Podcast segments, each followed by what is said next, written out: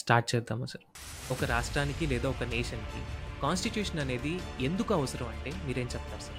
రాజ్యాంగం అన్నది మనం ఒక ప్రజాస్వామ్యబద్ధమైనటువంటి సమాజంలో ఎట్లా నడుపుకోవాలి వ్యవస్థను. మన దేశంలో సమస్య ఏంటంటే రాజ్యాంగం మన అన్ని సమస్యలకు కూడా భగవద్గీతలాగా ఒక మంత్రంతో పరిష్కారం చెప్తుందని అనుకుని ఆ పరిష్కారాలు ఇవ్వలేదని చెప్పిన బాధతో ఇదిగో ఈ రాజ్యాంగాన్ని చించి పారేసి కొత్త రాజ్యాంగం రాస్తే బాగుంటుందన్న భావన చాలా మందికి మంచి ఉద్దేశంతో ఉంది, కానీ అది హేతుబద్ధమైన భావన కాదు. అందుకే అంబేద్కర్ అన్నారు, ఎంత గొప్ప రాజ్యాంగాన్ని రాసినా కూడా పనికి మాలిన వాళ్ళు మూర్ఖులు పరిపాలనలోకి వస్తే ఆ రాజ్యాంగం విఫలమైపోతుంది. ఎన్ని లోపాలున్నా కూడా సమర్థుల్ని చాకచక్యంగా వ్యవస్థ నడిపే వాళ్ళని మనం కనుక ఎంచుకోగలిగినట్టయితే రాజ్యాంగంలో లోపాలను తేలిగ్గా మనం సాధించవచ్చు. మీరు తూర్పు అంటే మరొకటి పరమైనటువంటి సమాజంలో ఉన్నామా? అనేక అభిప్రాయం సాధించడం అసాధ్యం ఈ దేశంలో. వ్యవసాయ చట్టాలు అద్భుతమైన చట్టాలు, మంచివి, దానివల్ల అద్భుతాలు జరగవు, కానీ ఖచ్చితంగా రైతులకు మంచిది. కానీ పార్టీలన్నీ కూడా రకరకాలుగా రాజకీయంగా మాట్లాడే కానీ దేశ ప్రజల గురించి మాట్లాడాల, అబద్ధాలు ఆడాం మనం.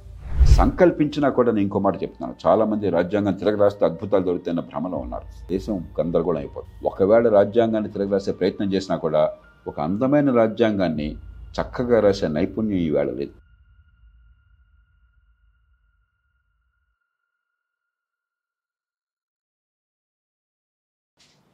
అందరికీ నమస్కారం. Decoding democracy with doctor JP షోకి స్వాగతం. Constitution, law of the land.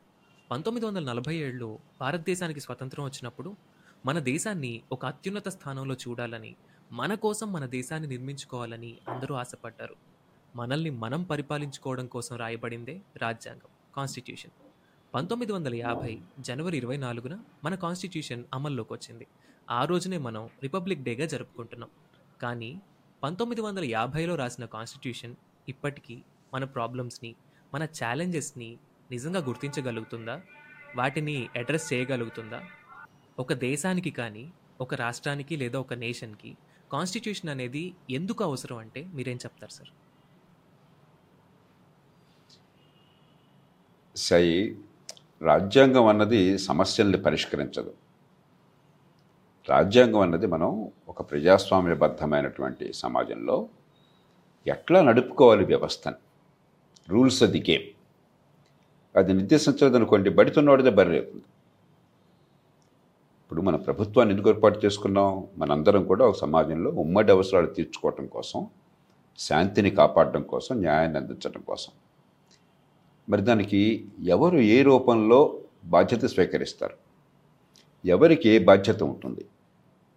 ఆ బాధ్యత తీసుకున్న వాళ్ళ మీద మరి జవాబుదారితనం ఎట్లాగా?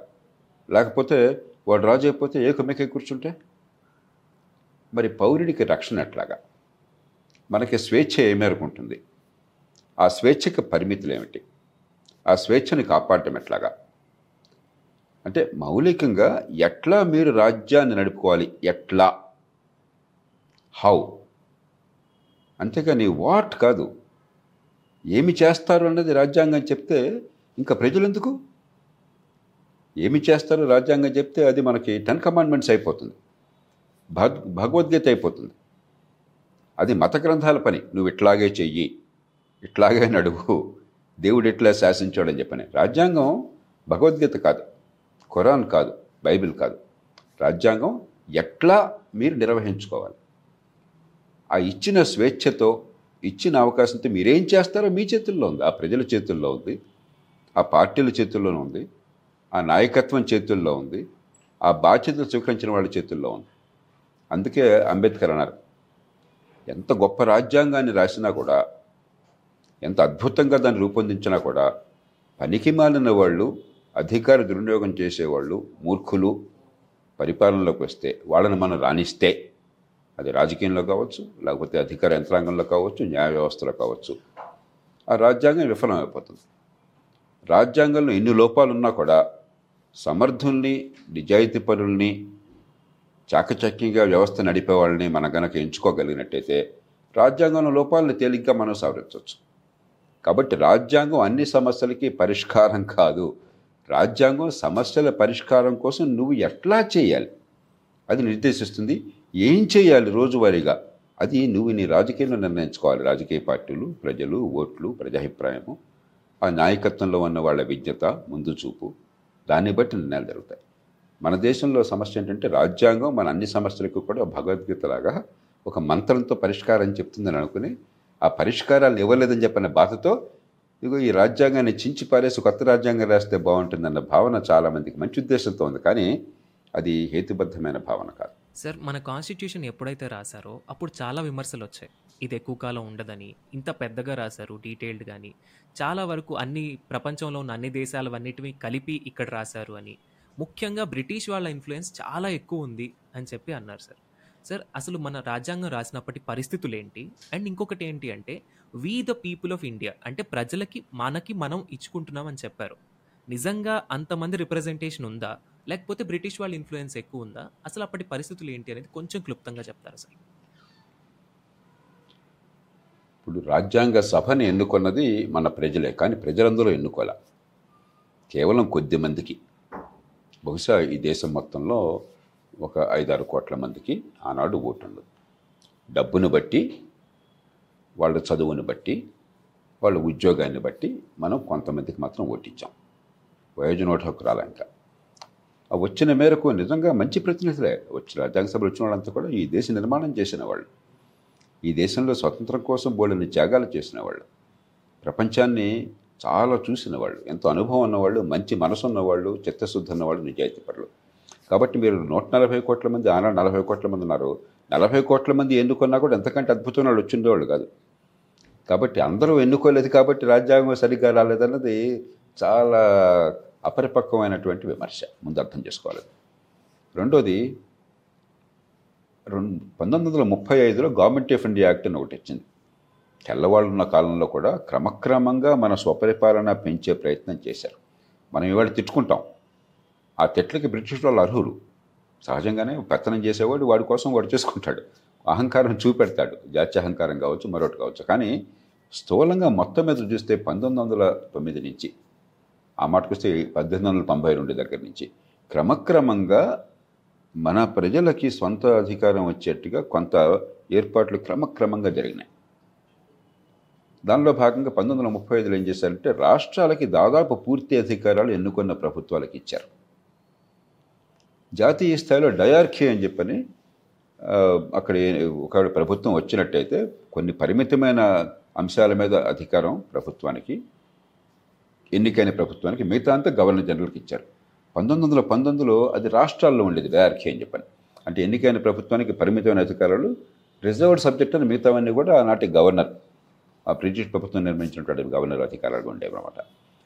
ఈసారి ఏం చేశారంటే ముప్పై ఐదులో రాష్ట్రాలకు దాదాపు పూర్తి అధికారం ఇచ్చేసి జాతీయ స్థాయిలో డయార్కీ పెట్టారు. జాతీయ స్థాయిలో అమలు కాల ఆ ఫెడరల్ వ్యవస్థ, రాష్ట్రాల్లో ప్రభుత్వాలు ఏర్పడ్డాయి కానీ జాతీయ స్థాయిలో అమలు కాలేదు.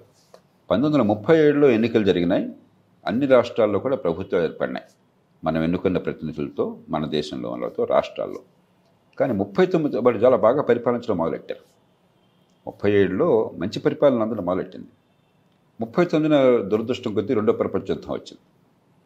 ఆ రెండో ప్రపంచ యుద్ధం మరి మనం బ్రిటిష్ వాళ్ళ పాలనలో ఉన్నాం కాబట్టి, బ్రిటన్ ఏమో వాళ్ళు చావో రేవో అని చెప్పని ఆ యుద్ధంలో పోరాడేది. మామూలు యుద్ధం కాదు కదా, జర్మనీతో యుద్ధం, హిట్లర్ మీద యుద్ధం, కాబట్టి అది ఒక జీవన్మరణ సమస్య దేశానికి.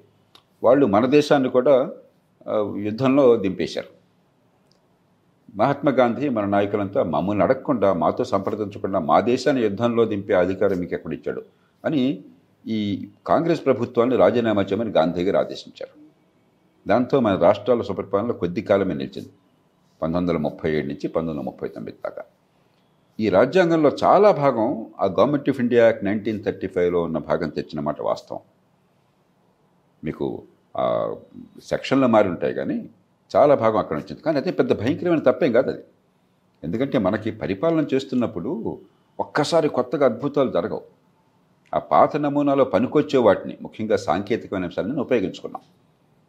మౌలికంగా తేడా ఏమొచ్చింది? వయోజన ఓటు హక్కు ప్రపంచ చరిత్రలో మొట్టమొదటిసారిగా ఆడమగ తేడా లేకుండా, ఇన్ని కులాలు ఉన్న దేశంలో కులంతో నిమిత్తం లేకుండా, ఇంత బేదరికం తాండవిస్తున్న దేశంలో డబ్బుందా లేదా అన్న తేడా లేకుండా, మతాల తేడా లేకుండా, మతం పేరుతో దేశం మొక్కలేని గుర్తుంచుకోండి, అయినా కూడా మన నాయకులు ఉదాత్తంగా ఈ దేశంలో హిందువులు, ముస్లింలు, క్రైస్తవులు, జైనులు, బౌద్ధులు, సిక్కులు ఏ తేడా లేదు, అందరికీ సమాన హక్కులని చెప్పని సమాన హక్కుల్ని ఇచ్చారు. వయోజన ఓటు హక్కునిచ్చారు.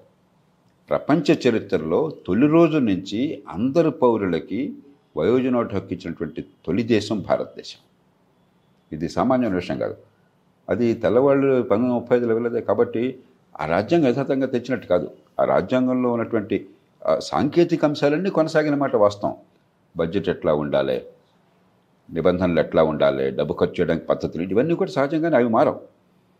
కానీ అధికారం ఎక్కడ ఉండాలన్నది ప్రజల చేతికి ఇచ్చేసింది. రెండోది, రాజ్యాంగంలో ప్రాథమిక హక్కులు. అప్పటిదాకా మనకు హక్కులు లేవు. వాడు తెల్లవాడు ప్రభుత్వం ద్వారా వాడు ఏం తలుచుకుంటే అదే మన హక్కు. వాడికి ఇష్టం లేకపోతే మన హక్కు లేదు, పాడు లేదు. అలా కాదు, మనం సార్వభౌములం, మనకు అన్ని రకాల హక్కులు ఉన్నాయి, అన్ని రకాల స్వేచ్ఛలు ఉన్నాయి. ఆ హక్కుల్ని స్పష్టంగా రాజ్యాంగంలో నిర్దేశించి హక్కుల పరిరక్షణ కోసం మార్గాన్ని ఏర్పరిచింది రాజ్యాంగం. హక్కులకు పరిమితిని కూడా పెట్టింది. రీజనబుల్ రెస్ట్రిక్షన్స్ అని చెప్పంటాం. సహేతుకమైనటువంటి కొంత సంయమనం కావాలి. లేకపోతే నాకు అధికారం ఉంది కదా, నాకు హక్కు ఉంది కదా అని చెప్పని నేను వచ్చి మీ ముక్కును పగలగొడితే ఎట్లా? ఎందుకంటే మీ నా హక్కులు మీ బాధ్యతలు, మీ హక్కులు నా బాధ్యతలు. కాబట్టి ఈ రెంటిని సమన్వయం చేయాలి. రాజ్యాంగం ఆ ప్రయత్నం చాలా బలంగా చేసింది. మూడోది, మనం బ్రిటిష్ వాళ్ళ రాజకీయ నమూనాలను స్వీకరించిన మాట వాస్తవం.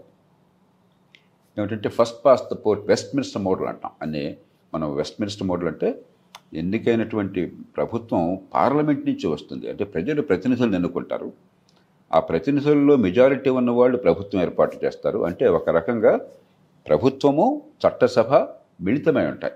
ఎందుకంటే చట్టసభలో మెజారిటీ ఉన్నంత మేరకే మోదీ గారు అధికారంలో ఉంటారు, చట్టసభలో మెజారిటీ ఉన్నంత మేరకే రేవంత్ రెడ్డి గారు అధికారంలో ఉంటారు, జగన్మోహన్ రెడ్డి గారు అధికారంలో ఉంటారు. మెజారిటీ పోయిన తర్వాత అధికారం కూడా పోతుంది. కాబట్టి చట్టసభ అధికారం దాదాపు విడదీయడానికి కష్టమైనంతగా రెండు కలిసిపోయినాయి.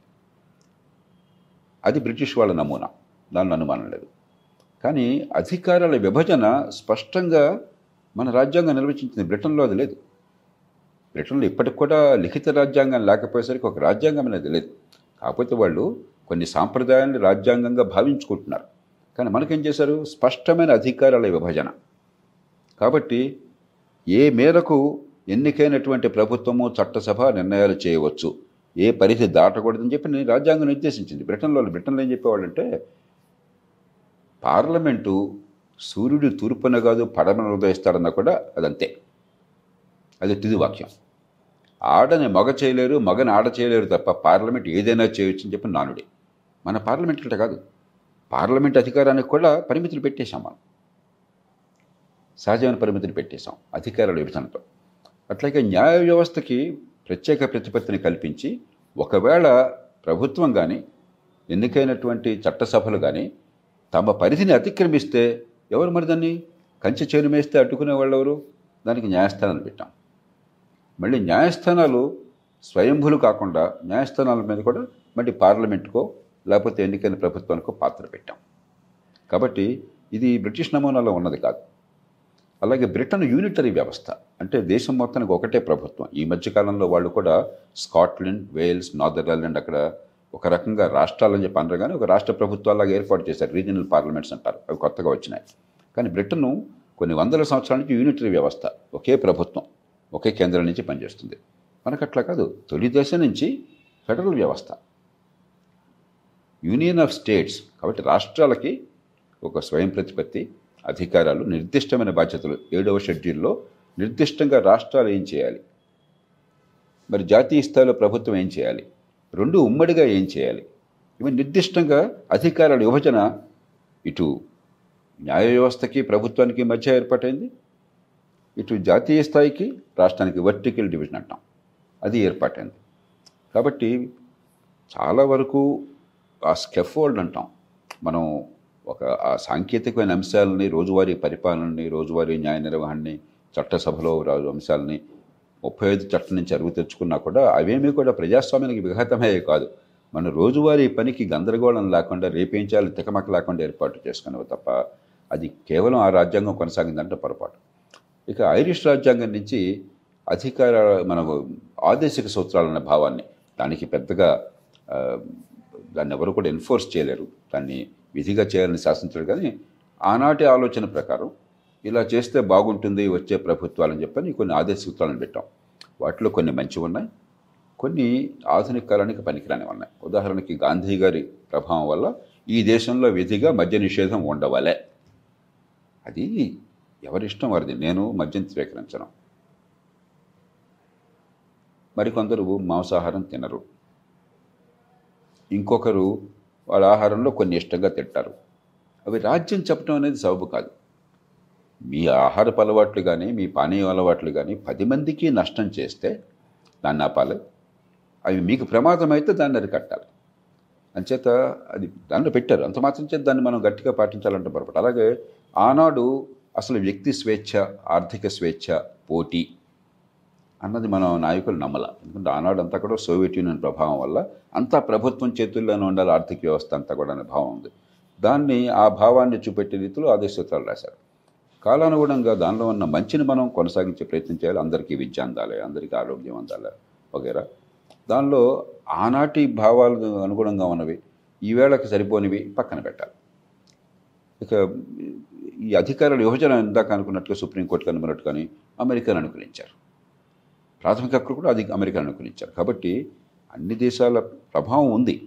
కానీ మనదైన రీతిలో మన అవసరాలకు అనుగుణంగా, మన చరిత్ర, మన సమాజం, మన నేపథ్యం అనుగుణంగా ఈ రాజ్యాంగం రూపొందించారు. ముఖ్యంగా దానిలో అసమానతలతో ఉన్నటువంటి భారతీయ సమాజంలో, కులాలు వర్గాలుగా విడిపోయిన భారతీయ సమాజంలో, అలాగే మహిళలు చాలా కాలంగా మరి సాంప్రదాయం నడన సంఖ్యలో ఉన్న సమాజంలో మహిళలకి, అన్ని వర్గాలకి, అన్ని కులాలకి సమాన హక్కులు ప్రసాదించి ఏర్పాటు చేశారు. కాబట్టి రాజ్యాంగం ఏదో అధ్వాన్నంగా రాశారు, పాత ఎన్ని తీసుకున్నారు, ఆ దేశాన్ని గురించారు అన్నది పూర్తి వాస్తవం కాదు. ఖచ్చితంగా మన ఇతర దేశాల్లోని మంచిని స్వీకరించాలి, దానిలో మనకు అనువైనది స్వీకరించాలి. డాక్టర్ అంబేద్కర్ కానీ, లేకపోతే ఆనాటి రాజ్యాంగ సభలో కీలక పాత్ర వహించినటువంటి జవహర్లాల్ నెహ్రూ కానీ, సర్దార్ పటేల్ చాలా కీలక పాత్ర పోషించారు, బాబు రాజేంద్ర ప్రసాద్ కానీ, మరెందరో గొప్పవాళ్ళు, కేఎం మున్షి కావచ్చు, మరి బిఎన్ రావు కావచ్చు, మరి కొందరు అద్భుతమైనటువంటి ప్రక్రియ చేపట్టారు. అది పరిపూర్ణము, శాశ్వతం వాళ్ళు ఎవరు అనుకోవాలి. అవసరాన్ని బట్టి మార్పులు కూడా చేసుకునే అవకాశాన్ని కల్పించారు. నూట ఆరు సార్లు మార్చుకున్నాం మనం, ఒకసారి కాదు. చివరి సవరణ మహిళలకు రిజర్వేషన్ ఇచ్చేది నూట ఆరవ సవరణ. కాబట్టి నిజంగా అవసరమైతే మార్పు కూడా మనం చేసుకోవచ్చు. కానీ మౌలికంగా ఈ రాజ్యాంగం మనకు పనికొచ్చేది. సార్, ఇప్పుడు మనం యుఎస్ఏ నుంచి సెపరేషన్ ఆఫ్ ద పవర్స్ని తీసుకున్నాం. కానీ మన దగ్గర క్లియర్ కట్ సెపరేషన్ లేదు. ఎందుకంటే ఎగ్జిక్యూటివ్ అనేది మనం లెజిస్లేచర్ నుంచే తీసుకుంటాం కాబట్టి, అండ్ లెజిస్లేచర్కి చెక్ పెట్టడానికి జ్యుడిషియరీ ఉంది. ఎందుకంటే ఏదైనా ఒక లా కనుక పాస్ చేసినట్లయితే దీన్ని అన్కాన్స్టిట్యూషనల్ అని చెప్పేసి జ్యుడిషియరీ దాన్ని కొట్టేయడానికి ఆస్కారం ఉంది. కానీ జ్యుడిషియరీ మీద నిజంగా చెక్ ఉందంటారా? ఎందుకంటే ఈ మధ్య కాలంలో జ్యుడిషియల్ యాక్టివిజం అనే పేరుతో జ్యుడిషియరీ తన పరిధికి మించి ఎగ్జిక్యూటివ్ మరియు లెజిస్లేచర్ యొక్క పనుల్లోకి తలదూరుస్తుందంటారా? దీన్నే మనం జ్యుడిషియల్ ఓవర్ రీచ్ అంటాం. అండ్ దీంతో పాటు సుప్రీంకోర్టు జడ్జిల్ని ఎవరికి వాళ్ళే నియమించుకోవడం అనేది ప్రపంచంలో ఎక్కడా లేదు, ఓన్లీ మన భారతదేశంలో మాత్రమే ఉంది. దీనికోసం అని చెప్పేసి ఎంజాక్ అని చెప్పేసి ఒక కొత్తదాన్ని తీసుకొచ్చినప్పటికీ దాన్ని కూడా అన్కాన్స్టిట్యూషనల్ అని చెప్పేసి సుప్రీంకోర్టు కొట్టేసింది. దీని గురించి మీరేమంటారు సార్? మంచి ప్రశ్న సాయి. రాజ్యాంగంలో ఇప్పుడు కూడా సుప్రీంకోర్టు తనకు తాను నియమించుకుంటుంది, సుప్రీంకోర్టులో ఉన్న వాళ్ళంతా కూడా దేవుళ్ళు, స్వయంభులని చెప్పి అనుకోలే. కాబట్టి రాజ్యాంగం ఇతర దేశాల్లో ఉన్నట్టుగానే సుప్రీంకోర్టు కానీ హైకోర్టు కానీ జడ్జిల నియామకానికి ఒక పద్ధతిని పెట్టింది. సుప్రీంకోర్టు ప్రధాన న్యాయమూర్తిని సంప్రదించి, అలాగే హైకోర్టు జడ్జిలు అంటే హైకోర్టు ప్రధాన న్యాయమూర్తిని కూడా సంప్రదించి రాష్ట్రపతి నియామకాన్ని చేస్తారు. రాష్ట్రపతి అంటే ప్రభుత్వము అని చెప్పని దాన్ని బహుశా కలేజంగా ఏర్పాటు చేసుకోవచ్చు. అమెరికా ఉందనుకోండి, అక్కడ న్యాయమూర్తుల్ని ప్రతిపాదించేది రాష్ట్రపతి, ఆమోదించేది సెనెట్, ఎగువ సభ. ఆ సెనెట్లో మెజారిటీతో ఆమోదిస్తారు. బ్రిటన్ ఉందనుకోండి, దానికి ఒక కమిషన్ పెట్టారు, ఒక ఎంపిక కోసం ఒక కమిటీ పెట్టారు. ఆ కమిటీ ఇచ్చినటువంటి సలహాలను అనుసరించి అక్కడ న్యాయమూర్తి నియామకం చేసేది ప్రభుత్వం. చాలా దేశాల్లో అదే పద్ధతి ఉంది. ప్రపంచంలో ఎక్కడా కూడా ప్రజాస్వామ్య దేశాల్లో న్యాయ వ్యవస్థ కావచ్చు, మరో వ్యవస్థ కావచ్చు, నాకు నేనే ఏర్పాటు చేసుకుంటాను, నా వారసుల్ని నేనే నియమిస్తానన్నది జరిగితే అది ప్రజాస్వామ్యం కాగలదు. అదొక మత మత సాంప్రదాయంలో, థియోక్రసీలో పూజారులు వాళ్ళ వాళ్ళని వాళ్ళు నియమించుకుంటామంటారు. లేకపోతే ముల్లాలు, ముల్లా రాజ్యంలో ఇప్పుడు ఇరాన్ ఉంది, అయతుల్లా ఖొమేనీ ఖామిని ఖామిని ఎవరు అనుకున్నారు? కొమ్యూని వారసుగా ప్రకటించాడు అని వచ్చాడు. రేపు కామిని ఇంకోటి ప్రకటిస్తాడు అని రేపొద్దు నాయకుడు వస్తాడు. అది ప్రజాస్వామ్యం కాదు. కానీ మన దేశంలో ఏంటంటే కాలక్రమేణా ఈ దేశంలో ఎప్పుడైతే రాజకీయం మీద ప్రజలకి నమ్మకం తగ్గిందో, రాజకీయం ఒకళ్ళనొకళ్ళు తీవ్రంగా వెలహి కలహించుకుని తర్వాత దేశంలో ఉన్న సమస్యల పరిష్కారంలో భాగం కాకుండా సమస్యలో భాగమైపోయి, రాజకీయంలో ఉన్న చిక్కులు మనందరికీ తెలుసు. ఈ డబ్బులు ఖర్చు కావచ్చు, అవినీతి కావచ్చు, అధికార దుర్వినియోగం కావచ్చు. దానివల్ల రాజకీయం అంటే చాలామందికి కోపం. దాని మీద న్యాయ వ్యవస్థ మీద నమ్మకం. మొట్టమొదటిలో ఐఏఎస్ అధికారులు అంటే నమ్మేవాళ్ళు. ఒక నలభై యాభై ఏళ్ల క్రితం ఏ సమస్య వచ్చినా కూడా అసెంబ్లీలో, పార్లమెంట్లో ఒక ఐఏఎస్ అధికారితో కమిటీని ఏర్పాటు చేస్తున్నామంటే అందరూ ప్రశాంతం అయిపోయేవాళ్ళు. క్రమక్రమంగా ఆ నమ్మకం పోయింది. మొట్టమొదట్లో అసలు నాయకులు, ఎందుకంటే స్వతంత్ర పోరాటంలో పాల్గొన్న నాయకులు వాళ్ళు పట్టించుకుని నేను చెప్తున్నానంటే జనం అంతా వినేవాడు. ఆ నమ్మకం పోయిన తర్వాత ఐఏఎస్ అధికారులు అనేవాళ్ళు. ఆ నమ్మకం పోయిన తర్వాత న్యాయమూర్తులు. ఇలాగ ఏదో ప్రజాస్వామ్యానికి అతీతంగా పరిష్కారాలు ఉన్న భావన మన అసలు పడింది. కాబట్టి కోర్టుకి వెళ్తే న్యాయం జరుగుతుంది, న్యాయమూర్తులు బాగా చేస్తారన్న భ్రమలో మనకు మనలో కొంతమంది ఉన్నాం. ఆ కారణంగా న్యాయస్థానాలు కూడా ఉన్న కొద్దికి తమ పని వదిలేసి ఇతరుల పనిలో జోక్యం చేసుకుని ఎన్నిక అయిన ప్రభుత్వాలు చేయాల్సిన పని చట్టసభలు చేయాల్సిన పని వాళ్ళు చేయడం మొదలెట్టారు. ఈ నియామకాల్లో కూడా వాళ్ళు ఎప్పుడో ఒక తీర్పు ఇచ్చేసుకున్నారు. మంచి న్యాయమూర్తులు ఇచ్చిన వాళ్ళు, ఇచ్చిన తీర్పు ఇచ్చిన వాళ్ళకి బాగా తెలుసు. జస్టిస్ జేఎస్ శర్మ గారు నాకు మంచి మిత్రుడు, ఆయన చనిపోయేదాకా ఆయన ఆయన ఆధ్వర్యంలో ఒకరిని మంచి తీర్పు ఇచ్చింది. కానీ అది తప్పది. తర్వాత వారికి అర్థమైంది, జేఎస్ శర్మ గారికి అర్థమైంది. అలాగే ఆనాడు చీఫ్ జస్టిస్ గారు వెంకటాచల గారికి అర్థమైంది. పొరపాటు జరిగింది, ఒక చిన్న పొరపాటు జరిగితే దాని పరిష్కారం మరో పెద్ద పొరపాటు కాదు, దాన్ని సరిగ్గా చేయాలని చెప్పాను. అందుకనే నేనే వారందరితో కమిటీని ఏర్పాటు చేయమని కోరాను. ప్రజా లోక్సత్తానే ప్రజాస్వామ్య పీఠం కమిటీని ఏర్పాటు చేసింది. జస్టిస్ వెంకటాచలయ్య గారు అధ్యక్షుడు వారు, తర్వాత జస్టిస్ జేఎస్ శర్మ గారు, తర్వాత జస్టిస్ కృష్ణాచార్య గారు, ముగ్గురు కూడా గత యాభై ఏళ్లలో మచ్చలేనటువంటి న్యాయమూర్తులు దేశ చరిత్రలో.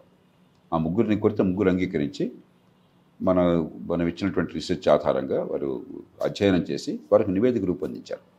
దానికి దాని ప్రాతిపదికన ఈ నేషనల్ జ్యుడిషియల్ కమిషన్ వచ్చింది తొంభై తొమ్మిదవ రాజ్యాంగ సవరణ. దానికి వెనకాల ప్రధానంగా పోరాటం చేసింది లోక్సత్తా ఉద్యమము. నేను అటు అధికారంలో అప్పుడున్న కాంగ్రెస్ పార్టీ, తర్వాత బీజేపీ వచ్చింది, ప్రతిపక్షంలో బీజేపీ నుండి బీజేపీ అందరినో కూడా కూర్చుని అందరిలో ఏకాభిప్రాయాన్ని సాధించాం. కానీ కోర్టు ఏం చేసింది, ఏకపక్షంగా అది రాజ్యాంగ విరుద్ధమని కొట్టేసింది. అంతకంటే పొరపాటైనటువంటి తీర్పు ఇంకొకటి లేదు. ఇప్పుడు మనం ఇక దాన్ని కాదు అంటే అంతర్యుద్ధం వస్తుంది దేశంలో. కోర్టుకి, ప్రభుత్వానికి మధ్య, పార్లమెంట్కి మధ్య యుద్ధం కాదు మనం కోరుకోవాల్సింది. ఈ దేశంలో కాస్త ఇంగిత జ్ఞానం పెరిగినప్పుడు, రాజ్యాంగం అంటే అర్థమైనప్పుడు ఆ మార్పు వస్తుంది. ఎందుకంటే దేశ ప్రజలు కోర్టులో కరెక్ట్ ఏమో అన్న భావనలో ఉన్నారు. అలా ఉన్నప్పుడు ప్రజాభిప్రాయం మన పక్కన లేనప్పుడు కొన్ని సందర్భాలు రాజ్యాంగ విలువలను కాపాడాలి. కాబట్టి ఖచ్చితంగా సుప్రీంకోర్టుని, ఉన్నత న్యాయస్థానాన్ని మనం గౌరవించాలి. అవి లేకపోతే ప్రజల స్వేచ్ఛని కాపాడటం కష్టమవుతుంది, అధికార దుర్వినియోగాన్ని ఆపటం కష్టమవుతుంది. కాబట్టి ఆ రిట్ జ్యూరిస్డిక్షన్ కానీ, మరి పొరపాట్లు చేసే దాన్ని ఆపే అధికారం కానీ కోర్టుకు ఉండాలి. అంతేగాని పరిపాలించమని కోర్టుకు ఎవరో కూడా అధికారం ఇవ్వాలి, తమను తాము నియమించుకోమని కోర్టుకు ఎవరు అధికారం ఇవ్వాలి. అది ఖచ్చితంగా తప్పు. నేను నిర్ద్వందంగా మొదటి నుంచి చెప్తున్నాను. ఈ దేశంలో ఏనాడు కూడా దానిలో పథం వేయకుండా చెప్తున్న వాళ్ళు నేను అవ్వకండి. అంటే న్యాయస్థానాలకు వ్యతిరేకంగా కాదు, ఎవరి పని వాళ్ళు చేయాలి. గుర్రం పని గుర్రం చేయాలి, గాడిద పని గాడిద చేయాలి. తగుదనమ్మా అని ఇంకొకళ్ళ పనిలో మీరు జోక్యం చేసుకుంటే అది ప్రజాస్వామ్యం కాదు. రాజ్యాంగం అంటే ఏమిటి, ఎవరు ఏ పని చేస్తారో స్పష్టంగా నిర్వచించింది, నిర్దేశించింది. అక్కడ పొరపాటు జరిగిన మాట వాస్తవం. సార్, మన కాన్స్టిట్యూషన్లో ఇక్కడ సరిగ్గా రాయలేదు, అంటే క్లియర్ కట్గా మీరు డైరెక్షన్స్ ఇవ్వలేదు. ఇచ్చుంటే ఇప్పుడు పరిస్థితి ఇంకోలా ఉండేది అనేలాంటి ఫీచర్స్ కానివ్వండి, టాపిక్స్ కానీ ఏవైనా ఉన్నాయా మీ దృష్టిలో? దాన్ని మనం ఎలా ట్యాకిల్ చేయాలి? ఇప్పుడు రాజ్యాంగం ఏర్పాటులో అతిపెద్ద లోపం ఏమన్నా అంటే, నాకు ఇంత పెద్ద దేశంలో మూడో వంచ స్థానిక ప్రభుత్వాలకి పాత్రని కల్పించలేదు. అది ఈ ప్రజాస్వామ్యాన్ని చాలా దెబ్బతీసింది. ఆ ఉద్దేశంతో, దెబ్బతీయాలని ఉద్దేశంతో వాళ్ళు అలా పొరపాటు చేయాలి. ఆనాడు చాలా చర్చ జరిగింది. గాంధీ గారు ఎప్పుడు కూడా నిజమైన అధికారం ప్రజల చుట్టూ ఉండాలి, ప్రజలకు చేరువగా ఉండాలి, స్థానికంగా ఉండాలి. సరే, ఆయన మరీ ఒక ఆదర్శవాదంతో ప్రతి పంచాయతీలో ఉండాలి, ప్రతి గ్రామము కూడా ఒక సెల్ఫ్ గవర్నింగ్ రిపబ్లిక్ అని నమ్మాడు ఆయన. ఒక గ్రామం సెల్ఫ్ గవర్నింగ్ రిపబ్లిక్గా ఉంటే పెద్ద సాధ్యం కాకపోవచ్చు. ఎందుకంటే కొన్ని గ్రామాలు చాలా చిన్నవి, వంద మంది, యాభై మంది, మూడు వందల మంది గ్రామాలు ఉన్నాయి. అలాగే కుల వ్యవస్థ బాగా జటిలంగా ఉన్న సమాజంలో మీరు గ్రామాలకు వెళితే ఇప్పుడు కూడా చాలా ఊళ్ళల్లో ఒక కులం వాళ్ళు ఇక్కడ ఉంటారు, మరో కులం వాళ్ళు ఎక్కడ ఉంటారు. మరి ఈ వృత్తి కులాలు కొన్ని ఉంటాయి, ఆ వృత్తి కులాలు కొన్ని ఇక్కడ ఉంటారు. మరి దానిలో కూడా ఈ కులం ఎక్కడ ఆ కులం అక్కడ. ఆ తర్వాత దళిత వర్గాలు, మరి దళితుల్లో కూడా మళ్ళీ రెండో మూడో ఉంటాయి, వారు ఇక్కడ ఉంటారు. అంటే ఏమిటి, సమాజం తరతరాలుగా ఈ కుల వ్యవస్థ కారణంగా పూర్తిగా విడిపోయింది, అంతరాలు బాగా మనసుల్లోకి ఇంకినాయి. అలాంటి సమాజంలో ఆ గ్రామాన్ని కనుక మనం యూనిట్గా చేసినట్టయితే అన్ని సందర్భాల్లో మంచి ఫలితాలు రావు. ఆ కారణంగా అంబేద్కర్ తీవ్రంగా వ్యతిరేకించారు.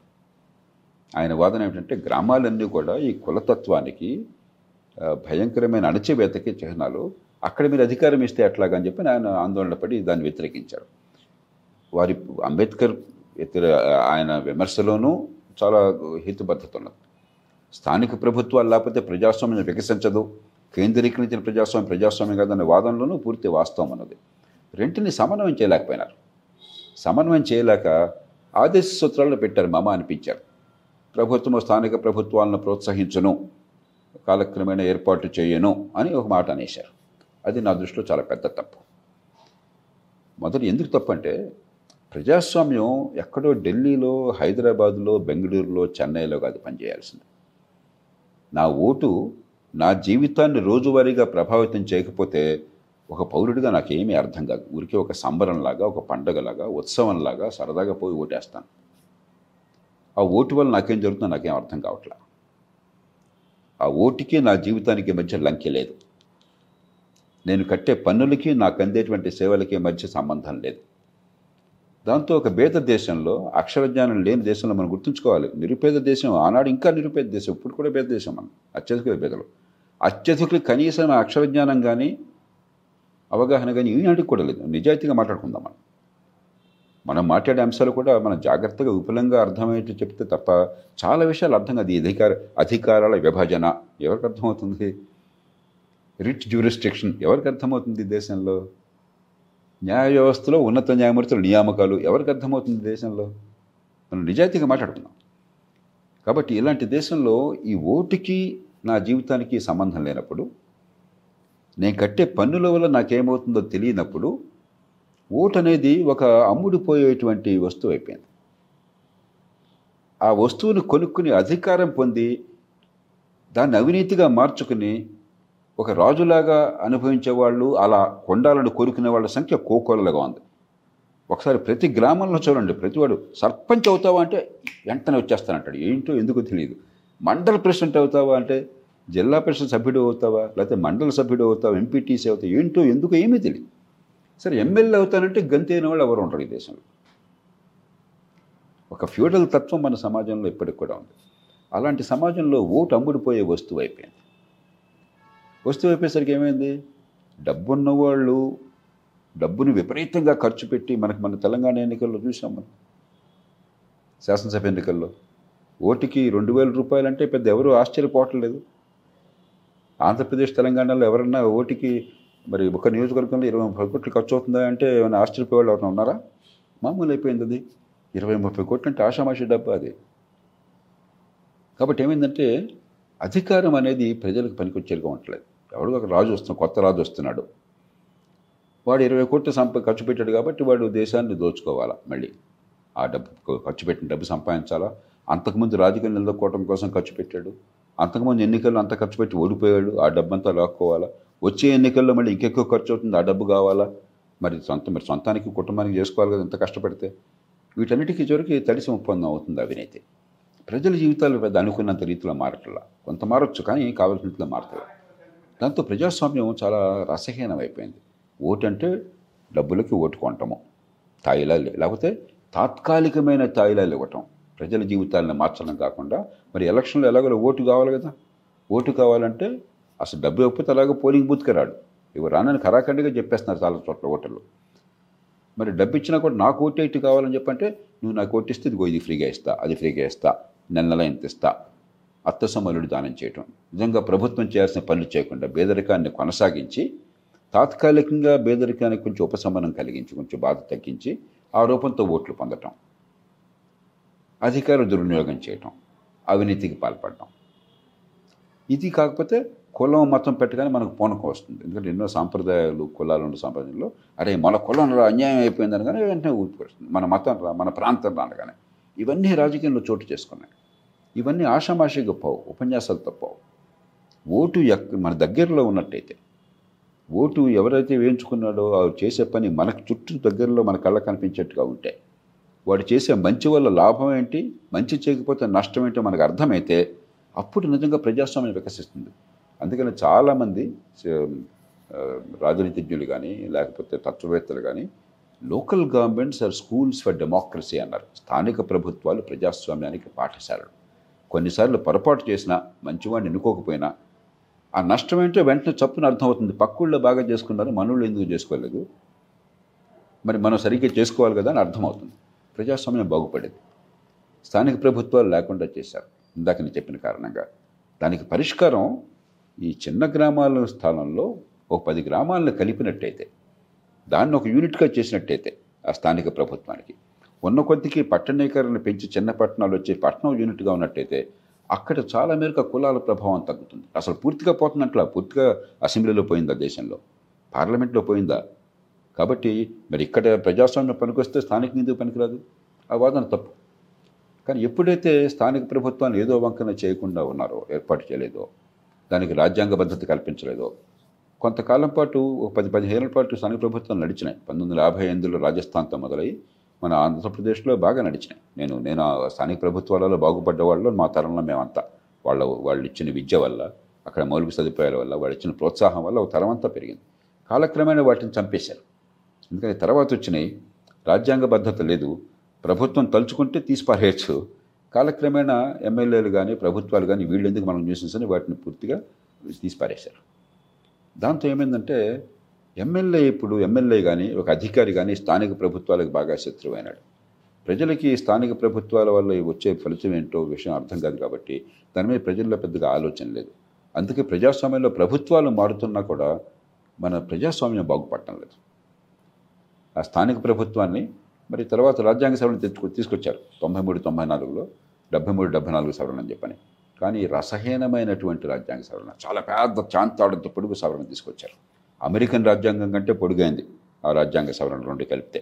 కానీ బోల్డ్ అంతా నిర్మాణం చాలా సంక్లిష్టంగా పెట్టి పంచాయతీ నుంచి జిల్లా పరిషత్ దాకా ఎన్నికట్ల వాళ్ళని చాలా గందరగోళంగా పెట్టారు. అధికారాలు దుస్సనిపించారు, ఏమీ లేకుండా అధికారాలు నిధులు లేకుండా. కాబట్టి ఊరికే ఓవర్ స్ట్రక్చర్డ్ అండర్ పవర్డ్, అధికారం లేని నీరసమైనటువంటి నిరర్థకమైనటువంటి ఉత్సవ విగ్రహాలను తయారు చేశారు. అది నా దృష్టిలో రాజ్యాంగ నిర్మాణంలో చేసిన అతిపెద్ద పొరపాటు. దానికి ఈ దేశం ప్రతిరోజు మూల్యాన్ని చెల్లిస్తోంది. నేను ఎప్పుడు ఒక ఉదాహరణ ఇస్తుంటాను. నిజంగా స్థానిక పరిపాలన అంటే ఎట్లా ఉండాలంటే, ఇప్పుడు ఇక్కడ అపార్ట్మెంట్లో మనం ఉన్నప్పుడు నెల నెల ఫీజు కడుతున్నాం, మంచి వాళ్ళని ఎంపిక చేసుకుని మా ఉమ్మడి సౌకర్యాలు చేయమని చెప్తున్నాము. ఏ పని జరగకపోయినా నష్టం ఏంటో నాకు వెంటనే తెలుస్తుంది. సరైన వాడిని ఎన్నుకోకపోయినట్టయితే నాకు పనులు వేస్ట్ అవుతున్నాయి, వాడు సరైన చర్యలు చేపట్టకపోతే నాకు మంచినీళ్ళు రావటం లేదు, నా పిల్లలు చదువు రావటం లేదు, నా కుటుంబానికి ఆరోగ్యం అందటం లేదు, ఇక్కడ అపార్ట్మెంట్లో అయితే లిఫ్ట్ పని చేయటం లేదు అంటే స్పష్టంగా నా జీవితంలో అర్థం కావాలి. తప్పు చేస్తే తప్పుకి నష్టం నేను భరించాలి, దాని నుంచి పాఠం నేర్చుకోవాలి. పక్కవాడు బాగా చేస్తే వాడు బాగా చేసి మనకు ఆదర్శంగా నిలవాలి. ఆ అవకాశం లేకుండా చేసుకున్నాం. ఆ రకమైన నిజమైన స్థానిక ప్రభుత్వాలను ఎప్పటికైనా ఏర్పాటు చేసుకుంటేనే ఈ ప్రజాస్వామ్యం వికసిస్తుంది. అతిపెద్ద పొరపాటు నా దృష్టిలో అది. సార్, మన భారతదేశంలో ముఖ్యంగా రాజకీయాలన్నా ప్రభుత్వం అన్నా పార్టీలు చాలా ముఖ్యం సార్. ఎందుకంటే పార్టీల ప్రజాస్వామ్యం అయిపోయింది చెప్పాలంటే ఇది. కానీ మన కాన్స్టిట్యూషన్లో పార్టీల గురించి ఇచ్చిన డీటెయిలింగ్స్ కానీ ఏవైనా సరే చాలా తక్కువ. ఎక్కువగా ఇండివిజువల్ మీద కాన్సన్ట్రేట్ చేస్తారు, ఒక ఎమ్మెల్యే కానివ్వండి, ఎంపీ మీద కానివ్వండి. కానీ వీళ్ళంతా కలిసి ఒకే పార్టీ కింద పనిచేయాలని మళ్ళీ యాంటీ డిఫెక్షన్ లాలో కాన్స్టిట్యూషన్లోనే మళ్ళీ ఇంక్లూడ్ చేశారు. అంటే తనకి తనే కాంట్రడిక్ట్ చేసుకోవడం అంటారా? లేకపోతే ఇంకొకటి ఏంటి అంటే, ఎలక్షన్స్ రాగానే ఫ్రీబీస్ గురించి ఇందాక మీరు అన్నారు. ఫ్రీబీస్ గురించి కూడా కాన్స్టిట్యూషన్లో ఎలాంటి మెన్షన్ లేదు, లిమిట్ ఉండాలా ఏంటి అనేది. సో దీన్ని మనం ఎలా చూడాలి సార్? ముందు పార్టీల విషయం. ప్రపంచంలో ఎక్కడ కూడా పార్టీలను గురించి ప్రస్తావన రాజ్యాంగంలో ఉండదు. ఒక కమ్యూనిస్ట్ పార్టీల నియంత్రణతో ఉన్న చోట కమ్యూనిస్ట్ పార్టీయే రాజ్యం అని వాళ్ళు రాసుకుంటారు. చైనీస్ కానీ, గతంలో సోవియట్ యూనియన్ కానీ, లేకపోతే అలాంటి కమ్యూనిస్ట్ రాజ్యాలు కానీ మినహాయిస్తే పార్టీల ప్రస్తావన రాజ్యాంగంలో సాధారణం ఉండదు. పార్టీలు కాలక్రమేణా ఈ ప్రజాస్వామ్య పరిణామంలో, ఎవల్యూషన్లో భాగంగా వచ్చినాయి. ఎందుకంటే వ్యక్తికి స్వేచ్ఛ ఉంది. ప్రతి వ్యక్తి రాజకీయంగా కార్యకలాపాల మీద భావ ప్రకటన చేయొచ్చు, పది మందిని సమకూర్చవచ్చు, రకరకాలు చేయొచ్చు, అది మన స్వేచ్ఛ. కానీ ఆచరణ రీత్యా ఏమిటంటే నూటికి తొంభై తొమ్మిది సందర్భాల్లో ఏదో ఒక బృందం, గుర్తింపు పొందిన ఒక బృందం, ఒక గ్రూప్, ఒక పార్టీ అనేది లేకపోతే ప్రజల రాజకీయ సమీకరణ సాధ్యం కాదు, నిజమైన రాజకీయ పోటీ సాధ్యం కాదు. కాబట్టి అడపాదడప ఏదో స్విట్జర్లాండ్ చోట మినహాయిస్తే రాజకీయ పార్టీలు మన ప్రపంచమంతా ప్రజాస్వామ్యాలు అనివార్యమైపోయినాయి.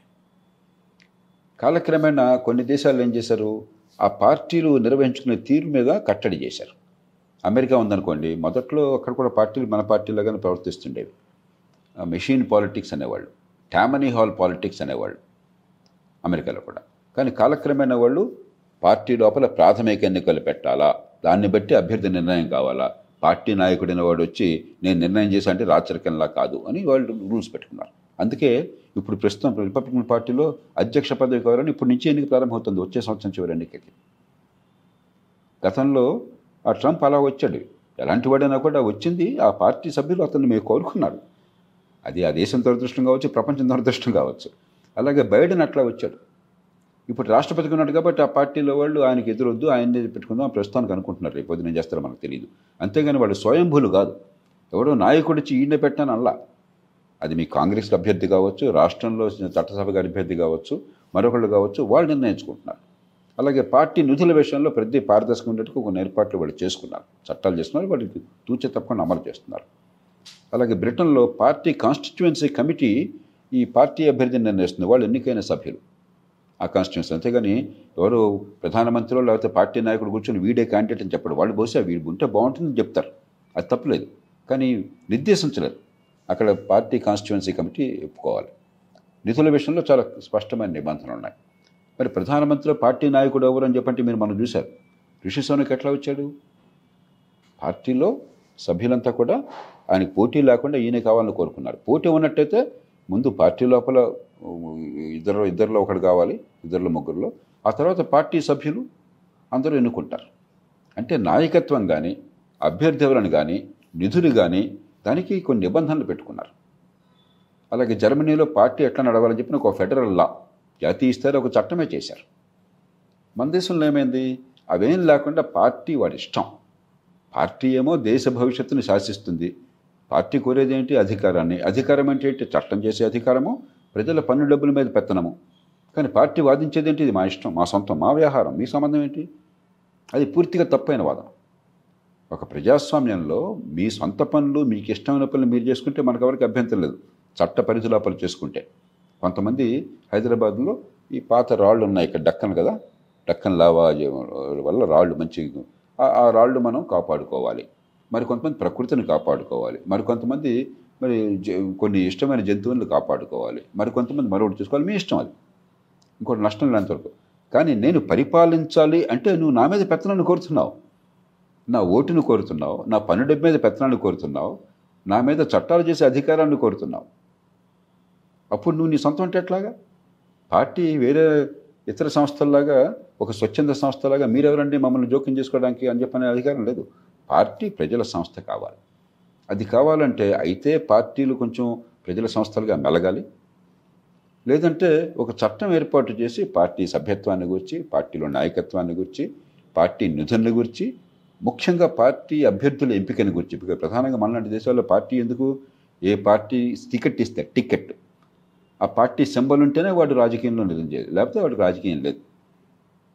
కాబట్టి ఆ పార్టీ ఎవరికి అభ్యర్థిత్వాన్ని ఇస్తుంది, ఇవన్నీ కూడా వాడి ఇష్టం వచ్చినట్టు కాకుండా ప్రజాస్వామ్యబద్ధంగా ఉండే ఏర్పాట్లు చేయాలి. మన దేశంలో సుతరామా పని జరగకుండా పార్టీ నాయకులు రారాజులైపోయినారు. ఒక్కసారి పార్టీ కిరీటం పెట్టుకున్న తర్వాత వాడిని అసలు ఎదిరించే శక్తే ఎవరికొండ ఎవరినా ఉంటే వాడిని తీసిపారేయటమే. వాడి తర్వాత మళ్ళీ వాడు కొడుకో, వాడి కూతురో, వాడి సొంత కుటుంబ పాలన, వాడి వ్యక్తిగతమైన రాజ్యంలాగా తయారైపోయింది. ఇది ప్రజాస్వామ్యానికి అత్యంత ప్రమాదకరం. దాన్ని చూసి ప్రతి నియోజకవర్గంలో అక్కడ ఎమ్మెల్యే కూడా అట్లానే, వాడి తర్వాత వాడి కొడుకే రావాలా, వాడి కుటుంబం వాడే రావాలా. మన ప్రజలు కూడా ఇది మామూలే కావాలనుకుంటున్నారు. ఎవరిన పొరపాటున ఆయన పోతే మళ్ళీ ఆయన భార్యకో కొడుకో ఇస్తే పాపం అని సానుభూతి. ఇది చాలా ఫ్యూడల్ రాజకీయం ఇది. కాబట్టి రాజ్యాంగంలో పెట్టక్కర్లేదు. రాజ్యాంగంలో ఏంటంటే ఈ పార్టీ ఫిరాయింపు నిషేధం అన్న పేరుతో ఎనభై ఐదులో యాభై రెండవ సవరణ, ఆ తర్వాత తొంభై ఒకటో సవరణ తొంభై ఒకటవ సవరణ నేను కూడా పాత్ర వహించాను.